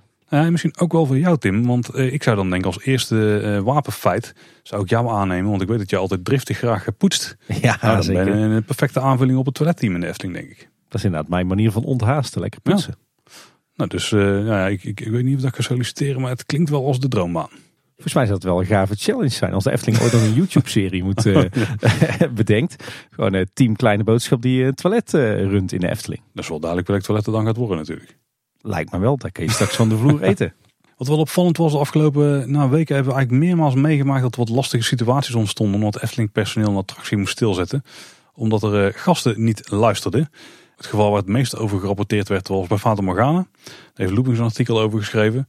Er werd bepaald voor de gasten waar ze moesten gaan zitten en dat wilden ze niet. En toen heeft eh, het personeel ter plaatse de attractie gewoon stilgezet. Maar jij hebt het er zelf ook meegemaakt, Tim? Ja, inderdaad. Ik uh, maakte het mee bij Symbolica. Ik, stond met mijn dochter uh, eigenlijk al klaar om in te stappen in de fantasievader voor de schattentour. En ja, er werd een andere familie in hetzelfde poortje gedirigeerd voor de achterste rij. En die weigerde in te stappen. Want die wilde op de voorste rij. En de Efteling personeel was, eh, was onverbiddelijk. Ja, u moet gewoon instappen en uh, dat is gewoon de rij die voor u klaar staat. Nou, die uh, familie die werd behoorlijk agressief, dus de sfeer die, was meteen flink gespannen. uiteindelijk werd de attractie stilgezet. er werd omgeroepen van ja, u moet aanwijzingen van het personeel omroepen. Er werd een flinke discussie. Uiteindelijk na een paar minuten over en weer uh, gedoe en gedonder uh, stapte die familie uiteindelijk uh, toch in. Nou, de middelvingers opgestoken. Nou, bij het terugkeren in het uitstapstation werd die familie opgewacht. en die kregen ja, toch wel even te horen dat, dat ze daar absoluut niet van gediend waren. Dus ja, er eigenlijk een hoop ja, situaties met agressie rond zoiets simpels als het feit dat je een plek wordt toegewezen. Ja, zonde. En ik kon ook wel een hoop mensen zeggen van ja, waar maken zich druk om bij de Efteling? Dan laat je die mensen toch, uh, toch lekker staan in de wachtrij. En dan geef je ze alsnog het volgende voertuig met, uh, met het, juiste bankje wat die mensen willen. Ik denk dat dat ook geregeld gebeurt. maar ja, het is natuurlijk wel een bekend feit en een bekende regel dat je ten alle tijde de aanwijzing van het Efteling-personeel op moet volgen. En als zij voor jij bepalen dat jij ergens moet gaan zitten, dan moet je daar ook gewoon gaan zitten. En ik denk dat dan niet zozeer uh, het, het, probleem is dat het nou echt zo'n issue is dat die mensen op de, die rij moeten gaan zitten. Maar het grote probleem is dan natuurlijk dat je niet naar Efteling personeel luistert. En als je dat gaat accepteren, ja, dan kom je natuurlijk op een soort van geleidende schaal waar, eh, waarop niemand uiteindelijk meer naar het personeel luistert. Dus ja, wat mij betreft is gewoon heel duidelijk. Als Efteling personeel jou een aanwijzing geeft, dan moet je dat gewoon doen. En uh, als je een keer gematst wordt, ja, dan is het mooi meegenomen. En ja, sowieso, ze hebben mij altijd geleerd met stroop vang je meer vliegen dan met azijn. Dus ja, als je een keer uh, wel ergens op de eerste rij wil belanden, vraag het dan gewoon netjes. In plaats van dat je heel agressief gaat lopen weigeren om nog maar een stap te verzetten. Want ja, uiteindelijk verlies je dat natuurlijk altijd. Oh, oh. Dus uh, ja, laten we met z'n allen respect hebben voor het Efteling personeel en uh, ons gewoon, gewoon luisteren naar wat ze zeggen. Baron 1898 was trouwens ook stilgezet, want er was een, een dame over de omheining heen geklommen. Dus het gebied zeg maar ingegaan waar de achtbaan ook rijdt, levensgevaarlijk. Want die was een voorwerp verloren. De achtbaan was dus stilgezet, direct. Want uh, had ze natuurlijk gespot via de camera's. En de vrouw die is verwijderd door de beveiliging. Tip vanuit de Efteling hier is, als je iets verliest in een achtbaan, nou ten eerste, je mag het eigenlijk al niet meenemen. Maar toch gebeurt het wel, dan moet je het gewoon aangeven bij het personeel en dan uh, lossen zij het voor je op. De, volg het advies ook echt, want het is gewoon levensgevaarlijk om het anders te doen. Zeker. Dan een hele interessante, leuke vondst van uh, Eftepedia vandaag. Uh, we zullen hem ook even in de show notes linken. Die vonden een plaatje van uh, ingenieur Heidelberg, de bekende landschapsarchitect die ooit de plannen maakte voor het natuurpark de Efteling in de jaren 50. Die blijkt in de jaren 70 ook een ontwikkelstudie te hebben gemaakt voor wat we nu kennen als de wereld van de Efteling. en ik heb hem er even bijgezocht. En dat ziet er toch heel erg anders uit dan hoe we de wereld van de Efteling kennen sinds eind jaren 80. Ik heb vooral de afbeelding goed bekeken en ik dacht van uh, zo, ze hebben gewoon het hele natuurgebied het Loonse Land opgeofferd voor dit plan. dat is precies wat er gebeurt, ja. Ja, dat is inderdaad wel grappig, want waar je ziet dat, dat de Efteling nu natuurlijk vooral uh, naar de oostkant en de westkant uitbreidt met uh, het, het, attractiepark en eventueel tweede park en parkeren. Uh, zie je dat ze hier eigenlijk in de oost- en westrichting niks willen doen, maar dat ze echt enorm naar het zuiden uitbreiden. Dus waar we nu een vakantiepark en natuurgebied het Loonse Land vinden. Um, en je ziet dat hier inderdaad het hele gebied nog volgens de, de, de oude proporties van toen het nog een, een enorm natuurgebied was. En toen ze nog niet een hoop hadden, hadden weggegeven aan natuurmonumenten. Dat eigenlijk dat, dat volledige gebied wordt ingezet voor, ja, wat, wat zal het zijn? Recreatie, een vakantiepark. Volgens mij zie ik ook iets van een vijver. Uh, de manege staat erop ingetekend. Het, het oude Kraven en het bungalowpark staat nog op ingetekend. Maar eigenlijk het, het hele gebied waar heden ten dagen bijvoorbeeld het golfpark ligt. En waar in de toekomst aan de westkant het, attractiepark zou uitbreiden en de parkeerterreinen zouden uitbreiden. Daar wordt hier helemaal geen gebruik van gemaakt. Dus het is een hele andere invalshoek dan de, de ontwikkelingen zoals we die kennen sinds eind jaren 80. Ook wel interessant trouwens is dat de Efteling hier inderdaad, zoals uh, ja, eigenlijk de laatste jaren ook nog wel eens is benoemd, een aparte een, een extra afslag van de N261 krijgt. Ter hoogte van uh, ongeveer het, het huidige tankstation wat daar zit. En, en met rotondes is daar een hele infrastructuur gemaakt om die, die wereld van de Efteling eh, te ontsluiten. Wat meer aan, aan de zuidkant. Een, eh, een heel mooi plaatje wat inderdaad echt eh, ja, volledig afwijkt van wat we sinds de jaren tachtig kennen. Ik denk gewoon een mooi tijdsbeeld schetst. Ja. Van hoe ze toen zagen dat de toekomst eruit zou zien. Altijd interessant. Is dat ook een soort retrofuturisme? Ja, als je nu terugkijkt wel ja. Tim, dan uh, nog een mooi positief nieuwtje. De opbrengst van de Villa Pardoes Winterrun is bekend. 161.853 euro. Hoppa. Dat is volgens mij ongeveer een tiende van het budget wat jaarlijks nodig is. Dus dat is echt een hele goede opbrengst. Ja. Het was trouwens ook nog eh, wel mooi, want wij zaten de vorige keer allemaal eh, zielig te doen dat wij niet zo sportief zijn. Dat je al moest gaan rennen en zo om daar mee te doen. Maar wat ik dus helemaal niet wist, er blijkt ook gewoon de mogelijkheid te zijn om een wandeling te doen van 10 kilometer. Dat is toch wel iets wat ons wel zou liggen. Absoluut. Misschien toch iets om mee te doen de volgende keer. Met, en dan met de tas mee met de microfoons er ook bij? 10 kilometer lang sauwelen. Ja, dat, dat is een nieuwsaflevering duurt langer. ja, precies. Zijn we echt de mannetjes van de radio, hè?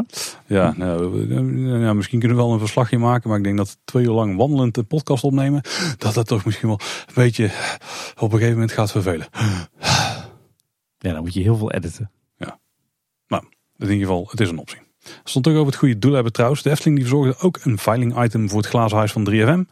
Daar kon dit jaar geld opgehaald worden voor Stichting Vergeten Kind. Wij konden de vorige keer al over berichten. De Efteling is er trouwens ook samenwerkingspartner van. Wat je kon winnen was een sprookjesachtig diner voor vier personen, gevolgd door een wandeling door het Sprookjesbos na, sluitingstijd, oh, na sluitingstijd, samen met vriend van de show, Rob van de Radio. Ja, Rob Jansen. Ja. Producer die kon het zelf aankondigen in het glazen huis. En uh, nou, dat was natuurlijk het item waar wij de vorige nieuwsaflevering op konden hinten. Zou producer een boosterprik gehaald hebben? Oeh, dat was nog wel een dingetje. ja. Nou, die heeft natuurlijk een flink masker op wat dat betreft, dus kan niet fout gaan. Symbolicaanse magie. ook nog eens, ja. Ik zag trouwens ook wel wat beelden voorbij komen dat met name de soundtrack van Villa Volta wel heel erg eh, populair was bij Rob. En dat hij af en toe ook eh, met de camera rondging alsof het glazen huis op zijn kop stond. dat deed hij goed, ja. En in de periferie nog wat interessante dingen gebeurd? ik zag in het Brabants Dagblad een, een vrij kritische column van Joep Trommelen over de situatie in onze gemeente, de gemeente Loon op Zand, waar de afgelopen tijd toch het een en ander is, is misgegaan wat negatief in het nieuws is gekomen. Maar daarin gebruikte hij de Efteling als metafoor. En dat levert dan wel een hele grappige column op. Dus daar zullen we even naar linken in onze show notes. Toen we gaan door naar de reacties van luisteraars. Eigenlijk eerst een stukje follow-up. De vorige keer hadden we een vraag gekregen van een luisteraar Esme. Die vroeg hoe zouden we omgaan met het bezoeken van de Efteling met mensen of bekenden uit het buitenland. Die, die niet de Nederlandse taal machtig zijn. We kregen daar van de beheerder van de website An Englishman's Guide to the Efteling een uh, mooie update. Als Esme's vrienden nou Engels praten, dan kunnen ze van tevoren, of terwijl ze er zijn, uh, vertalingen luisteren of lezen op de website van uh, An Englishman's Guide to the Efteling. En die kunnen dan helpen om alles te begrijpen wat er in Efteling gebeurt. Ja, Goeie ik heb even op de site gekeken. Een goede website inderdaad, ja. We zullen ook daar weer een link in de show notes. Ik kreeg ook nog een mailtje van Alex Oldijk en die schreef Hallo Paul en Tim. En net als iedereen heb ik ontzettend genoten van Efteling in concert. Wanneer je dan toch zo'n fantastisch orkest ter beschikking hebt, is het geen goed idee om sommige muziek opnieuw op te nemen. Met de nieuwste moderne digitale technieken. En deze dan met de nieuwste geluidsinstallaties te laten horen in de wat oudere attracties. Ik zie de meerwaarde wel van in, maar wellicht komt dit omdat ik er enigszins een audiofiel ben. Ben benieuwd naar jullie ideeën hierover. Bedankt en groetjes, Alex. Nou, audiofielen zijn we allebei ook wel, toch? Ja, ja, ja, ja, ja, ja, ja, zeker. Eh, ik denk dat het in potentie wel klinkt als een heel goed idee. Ik denk alleen in de praktijk dat het niet zo werkt. Want het vastleggen van muziek op zo'n manier dat je die goed kunt gebruiken zoals het in de Efteling uh, gebeurt. Dat betekent dat je heel veel partijen los moet gaan inspelen. En dat betekent ook dat je een hele lange tijd zo'n heel orkest tot je beschikking moet hebben.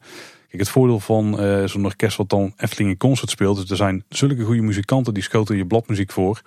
En waarschijnlijk uh, na één of twee keer in hun hoofd het doorgespeeld te hebben, kunnen ze gewoon zo'n heel stuk spelen. Zeker met een goede dirigent erbij. Um, dat werkt perfect voor een concert. Want dan heb je gewoon vrij beperkte voorbereiding. Ik denk dat ze gewoon een dag of twee, misschien komen we er binnenkort een keer achter Tim. Maar dat ze uh, gewoon voorbereiding in de praktijk hebben gehad.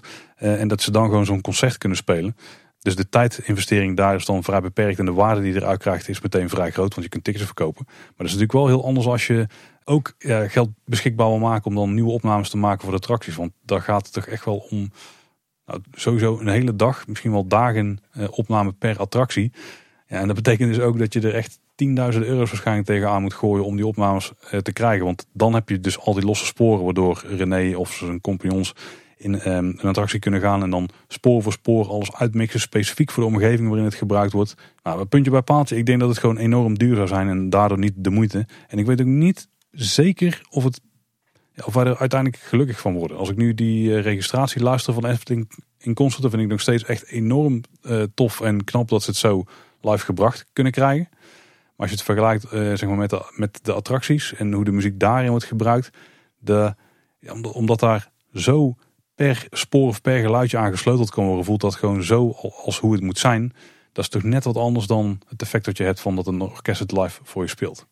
Ja, nou, ik snap op zich wel waar Alex vandaan komt. Hè. Kijk, um, er zijn natuurlijk een aantal muziekstukken in de Efteling die zijn met, met de kennis van nu destijds vrij uh, ja, met een beperkt budget uitgevoerd. Hè. Denk, bijvoorbeeld aan Villa Volta en Vogelrok. Die zijn allebei uh, grotendeels met de synthesizer en de drumcomputer uh, uitgevoerd. Maar denk ook aan de, de, de, muziek van Droomvlucht. Dat zijn echt maar met hele kleine bezettingen zijn die muziekstukken uitgevoerd. En je merkt dan bij zo'n Efteling in concert, maar natuurlijk ook eerder bij een, een Aquanura of bij de, de nieuwjaarsconcerten, dat als je een volledig symfonieorkest die stukken laat uitvoeren en je van tevoren uh, zorg je voor een arrangeur die, er, ja, die, er, die het stuk geschikt maakt voor uitvoeren door zo'n groot concert, ja, dan is zo'n stuk ineens veel echter en veel rijker en ja, in die zin puur muzikaal gezien wordt het daar een stuk beter van. Dus ja, ik snap dat je misschien denkt van nou, zou het geen goed idee zijn om die muziek opnieuw te laten inspelen. Met dezelfde kwaliteiten die de recente muziekstukken van de Efteling hebben. Die eigenlijk door nee eh, allemaal zijn gecomponeerd voor een volledig symfonieorkest. Maar ja, om heel eerlijk te zijn. Eh, voor mij klinkt die muziek toch echt compleet anders dan wat we gewend zijn.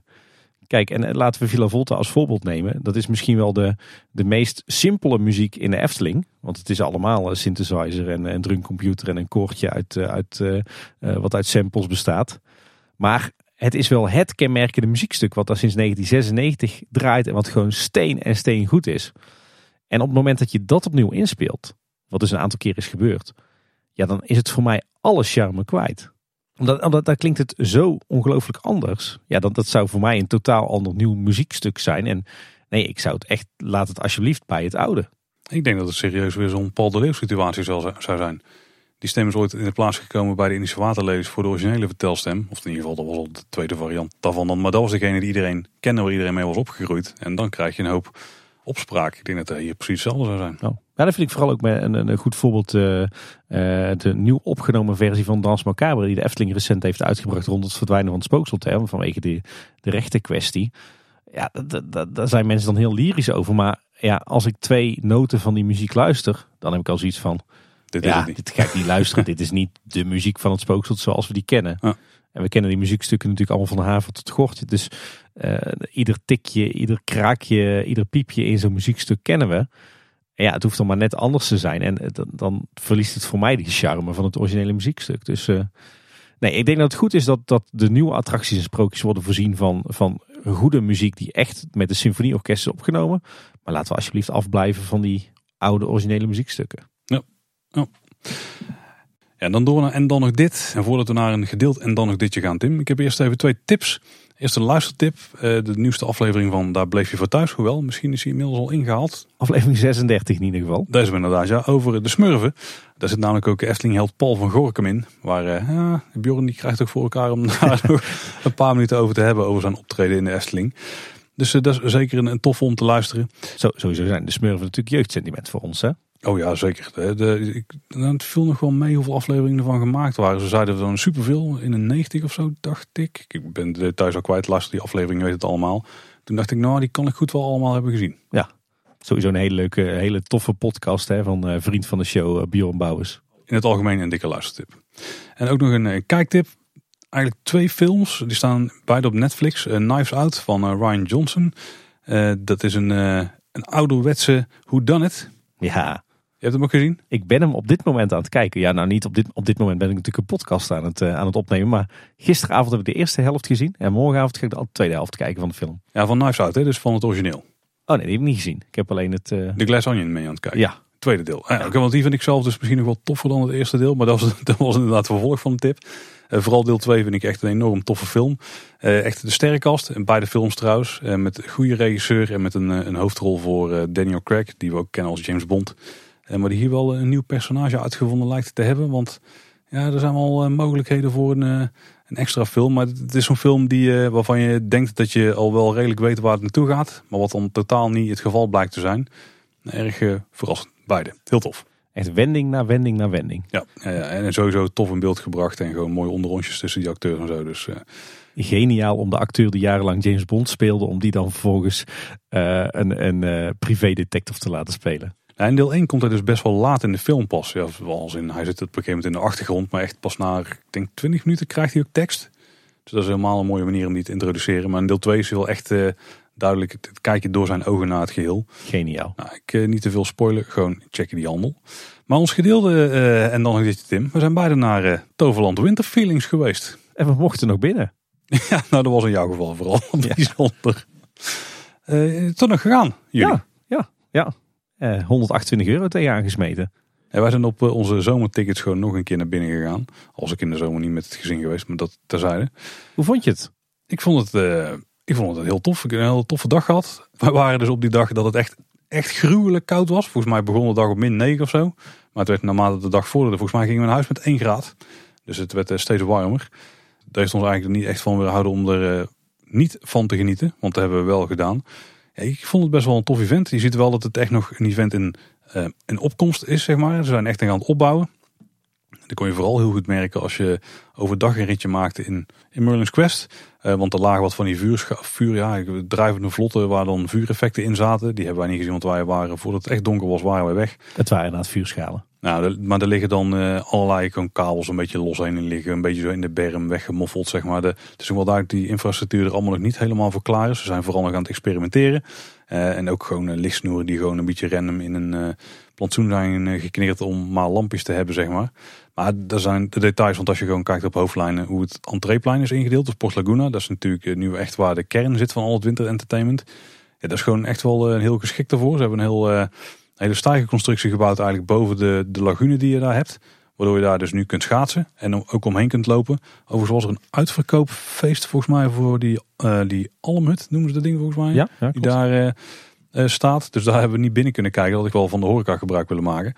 dat hebben we overigens wel veelvuldig gedaan. We hebben verschillende snack items geproefd en ook gegeten. Um, maar het viel me op. En ik weet niet of dat het dan positief is richting de Efteling of misschien negatief richting uh, Toverland. Maar ik vond, ik vond het eten best duur in het algemeen eigenlijk in Toverland. Ja, ja, ja, absoluut. Zeker vergelijking met de Efteling. We hebben op twee uh, afvalstroedels gehaald. Die ik goed vond smaken. Mevrouw niet vreemd genoeg, maar ik vond het echt een prima afvalstroedeltje. Volgens mij hebben we twee stuks 12 euro af moeten tikken. En twee dagen later waren we in de Efteling. En dan hadden we voor 8,25 euro twee stukken plaatgebak van de Efteling. Waaronder de, de Zwartswalder Kirsch, waar je echt gewoon gruwelijk vol van zit. Plus nog een zak uh, koekkruimels.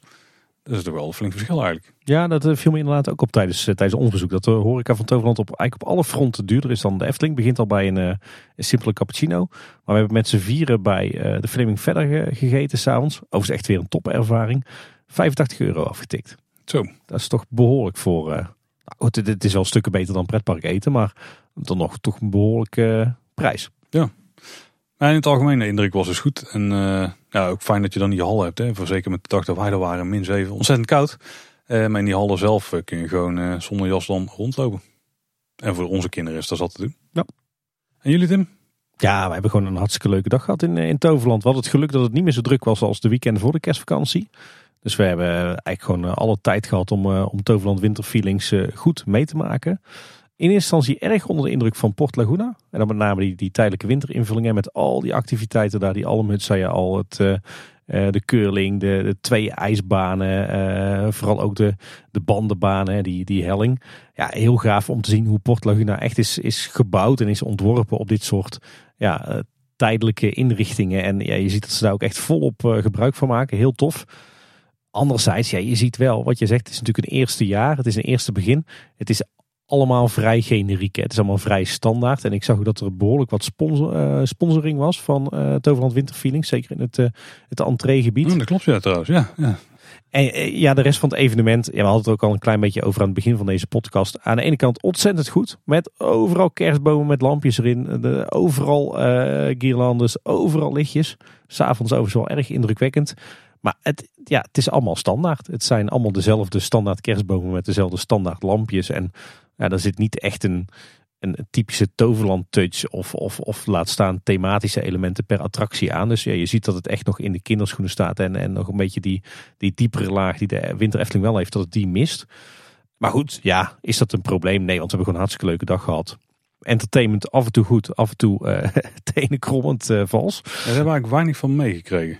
Ja, en verder gewoon een hele leuke dag gehad. Niet alle attracties kunnen doen. Uh, er stond bijvoorbeeld een hele lange wachtrij bij de maar raden. Ja, precies. dat is het eerste dus wat wij hebben gedaan. Gewoon weten dat het daar de rest van de dag druk zou zijn. En dat klopt ook. Ja, de baan, baan was ochtends dicht. Dus uh, Oeh, ja. Maar, ja. dat is lastig. Maar uh, wat wel tof was, uh, Dwervelwind.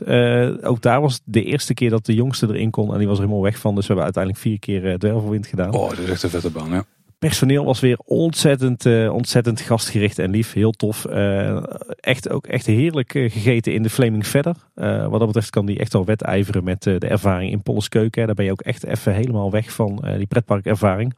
Al stond er wel ontzettend weinig personeel. Dus dat deed de wachtrijen geen goed. het enige wat ik een beetje underwhelming vond was Expedition Zorg. Oh. Die had ik nog niet gezien. En ehm, nou, ik was ontzettend enthousiast over uh, de plannen en de ontwerpen die daar destijds voor gemaakt waren. Maar het viel me dan toch op, uh, als je dan buiten rondloopt, met name de inrichting van het, buitenterrein. Het zijn toch allemaal de standaard hekjes en de standaard paaltjes en de standaard lampjes. Um, ik vond het buiten eigenlijk best wel geslaagd. Binnen wel, wel minder dan, maar buiten wel oké hoor. Ja, het voelde voor mij een beetje intratuin. Buiten? Ja. Ja, de wachtrijgedeelte buiten bijvoorbeeld. Ja. Nou, eigenlijk is het iets wat ik, wat ik toch altijd wel zie bij Toverland. De ontwerpen zien er echt prachtig uit. Maar als ze het dan gaan uitvoeren, dan op de een of andere manier lijkt het dan wel alsof je dan een laag in de organisatie mist. Die die ontwerpen vertaalt in uh, een, uitvoering die daadwerkelijk een, een één op één vertaling is van het ontwerp. Dat is toch vaak het idee dat het dan misgaat. Uh, een stukje decoratievormgeving of materialisering of detaillering.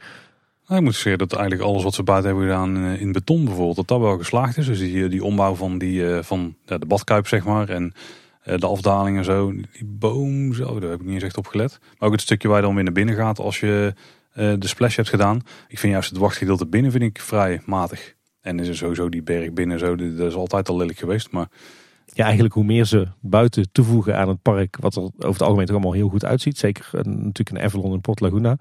Hoe meer dat je bij die hallen toch wel het gevoel hebt van, oeh, dit is allemaal wel erg uh, gedateerd en muf en bedompt en donker. En, ja, maar ja. De, de, algemene indruk buiten is wel echt een flinke verbetering. Hoor. Nou, dan kan ik die, die wachtrijhekjes wel door de vingers zien. Al kan me ook niet herinneren dat die er nou zo standaard uitzagen. In ieder geval buiten. Binnen een ander verhaal, want binnen is het wel een beetje ander verhaal. Laten we. Maar laten we wel wezen, Toverland is absoluut uh, in Nederland de nummer twee na de Efteling.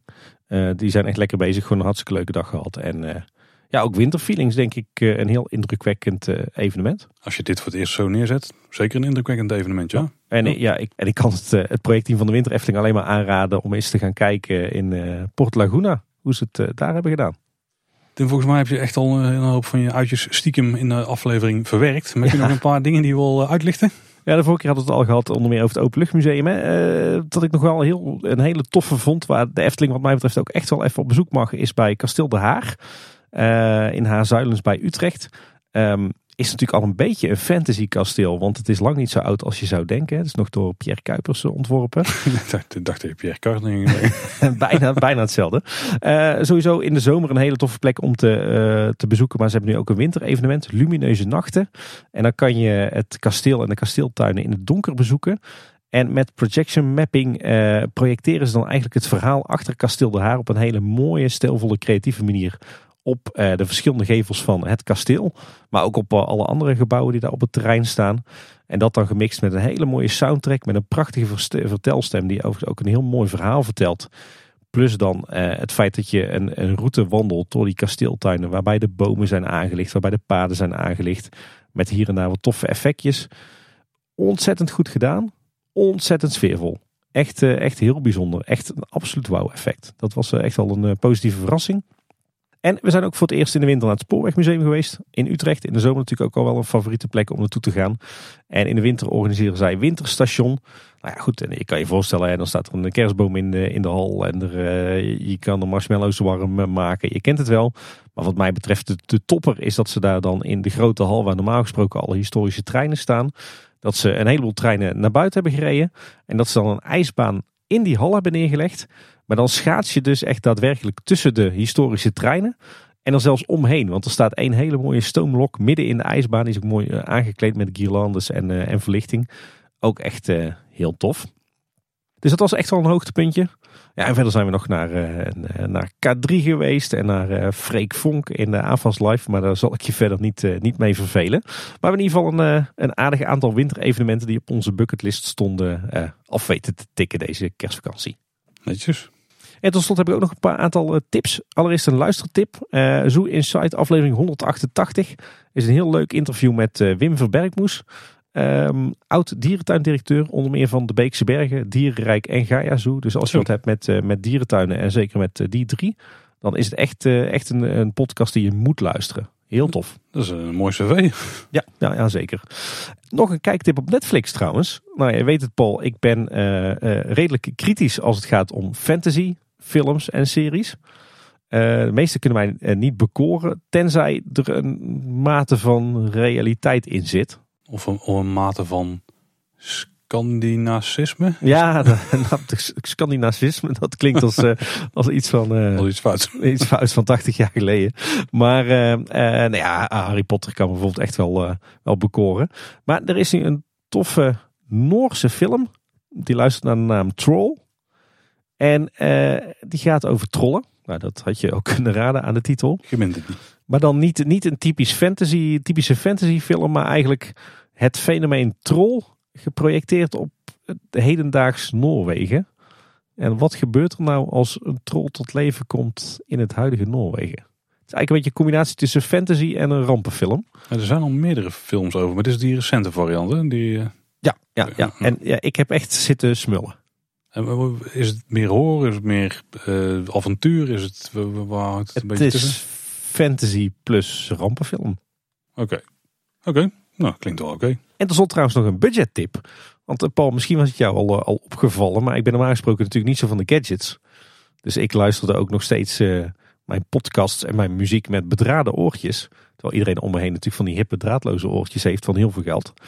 Alleen sinds kort heb ik ook draadloze oortjes, alleen dan van HEMA. Voor maar liefst eh, 23 euro. Dat is een goede prijs. En eh, die werken prima. Ja. Het zal vast niet, eh, niet eh, A, A++ klasse geluid zijn of zo. Maar ze werken perfect. Ze doen wat ze moeten doen. Dus als je nou eh, zoiets hebt van... Nou, ik wil ook wel draadloze oortjes. Maar ik vind het niet die... Nou, wat zal het zijn? 100 euro die ze normaal gesproken kosten. Ja, dan, dan moet je heel veel moeite doen om iets te vinden. Ja, was een beetje een prijs voor een... eh wat weten die dingen? AirPods? Ja, volgens mij begint dat vanaf 150, 160 euro of zo. Nou ja. En dan loopt gauw op. ja. Nou ja, voor 23 euro heb je de HEMA variant. En die werkt prima. Goed bezig Tim, Gadgetman. We kunnen bijna een tech podcast beginnen met z'n tweeën nog. Het wordt nog eens wat. Hey, dit eh, was toch weer de aflevering. De eerste van 2023. De eerste van vele kan ik wel eh, verklappen. Ja, voelt voor ons toch ook een beetje onwennig. Want stiekem nemen dit dus nog in 2022 op. Nou, ik heb hem al helemaal suf zitten editen voor 2023, dus dat scheelt. Wil je nou iets aan ons kwijt of heb je ook een vraag voor ons? Dan kun je die bijvoorbeeld insturen via social media. Als je naar kleineboodschap.com slash volgen gaat, dan vind je alle plekken waar wij te vinden zijn. Ja, en we hebben ook nog een eh, website. Dat is kleineboodschap.com. Daar vind je alle afleveringen. Ook eh, de eerste paar afleveringen die je in de podcastfeeds niet meer terug kunt vinden. Die kun je daar luisteren. Je vindt er alle, alle show notes, de relevante linkjes. Maar je vindt er ook een contactformulier. En eh, daar kun je een eh, boodschap naar ons opsturen. Ja, mailen kan ook. Dat kan naar info.kleineboodschap.com. Heb je een langer verhaal of wil je een voiceclip naar ons toesturen? Dat doe je daar dus via de mail. En wat ook heel tof is, luister je in een podcast app. Nou, je bent waarschijnlijk al geabonneerd. Maar als je nou ook een review kunt achterlaten, zoals in Apple Podcast of Spotify, doe het dan zeker. We hebben weer een nieuwe review gekregen, Tim. Een geschreven review op Apple Oh. Podcast. Ja, ja, ja. En eh, ik denk dat mensen weten dat wij ook de usernames voorlezen. Want deze heeft het ons heel moeilijk gemaakt. Ik ga een poging wagen. Auke dikkes En ja, Auke dikke klinkt als een heel Ja. veilig wachtwoord. Nou, dat zou best een prima wachtwoord zijn. Maar dat, dat terzijde. Eh die schrijft, superleuk, gewoon een leuke podcast. Zo simpel kan het zijn. en vijf sterren nou, erbij, thee. Nou, naast een reviewtje schrijven, wat we sowieso heel tof vinden. Mond-tot-mond reclame, dat werkt echt enorm goed. Dus als je iemand kent die eh Efteling liefhebber is, misschien podcast nog niet ontdekt heeft. Nou, tip hem eens kleine boodschap. En eh, wie weet hebben we weer een luisteraar bij. Ja, en eh, vergeet deze week natuurlijk ook niet te luisteren naar Het Geheugen van Brabant. De aflevering over Cosmos Science Center. Want dan krijg je ook een stevige dosis kleine boodschap. Nou, dat was weer voor deze week. Bedankt voor het luisteren. Tot de volgende keer. En houdoe. Houdoe waar.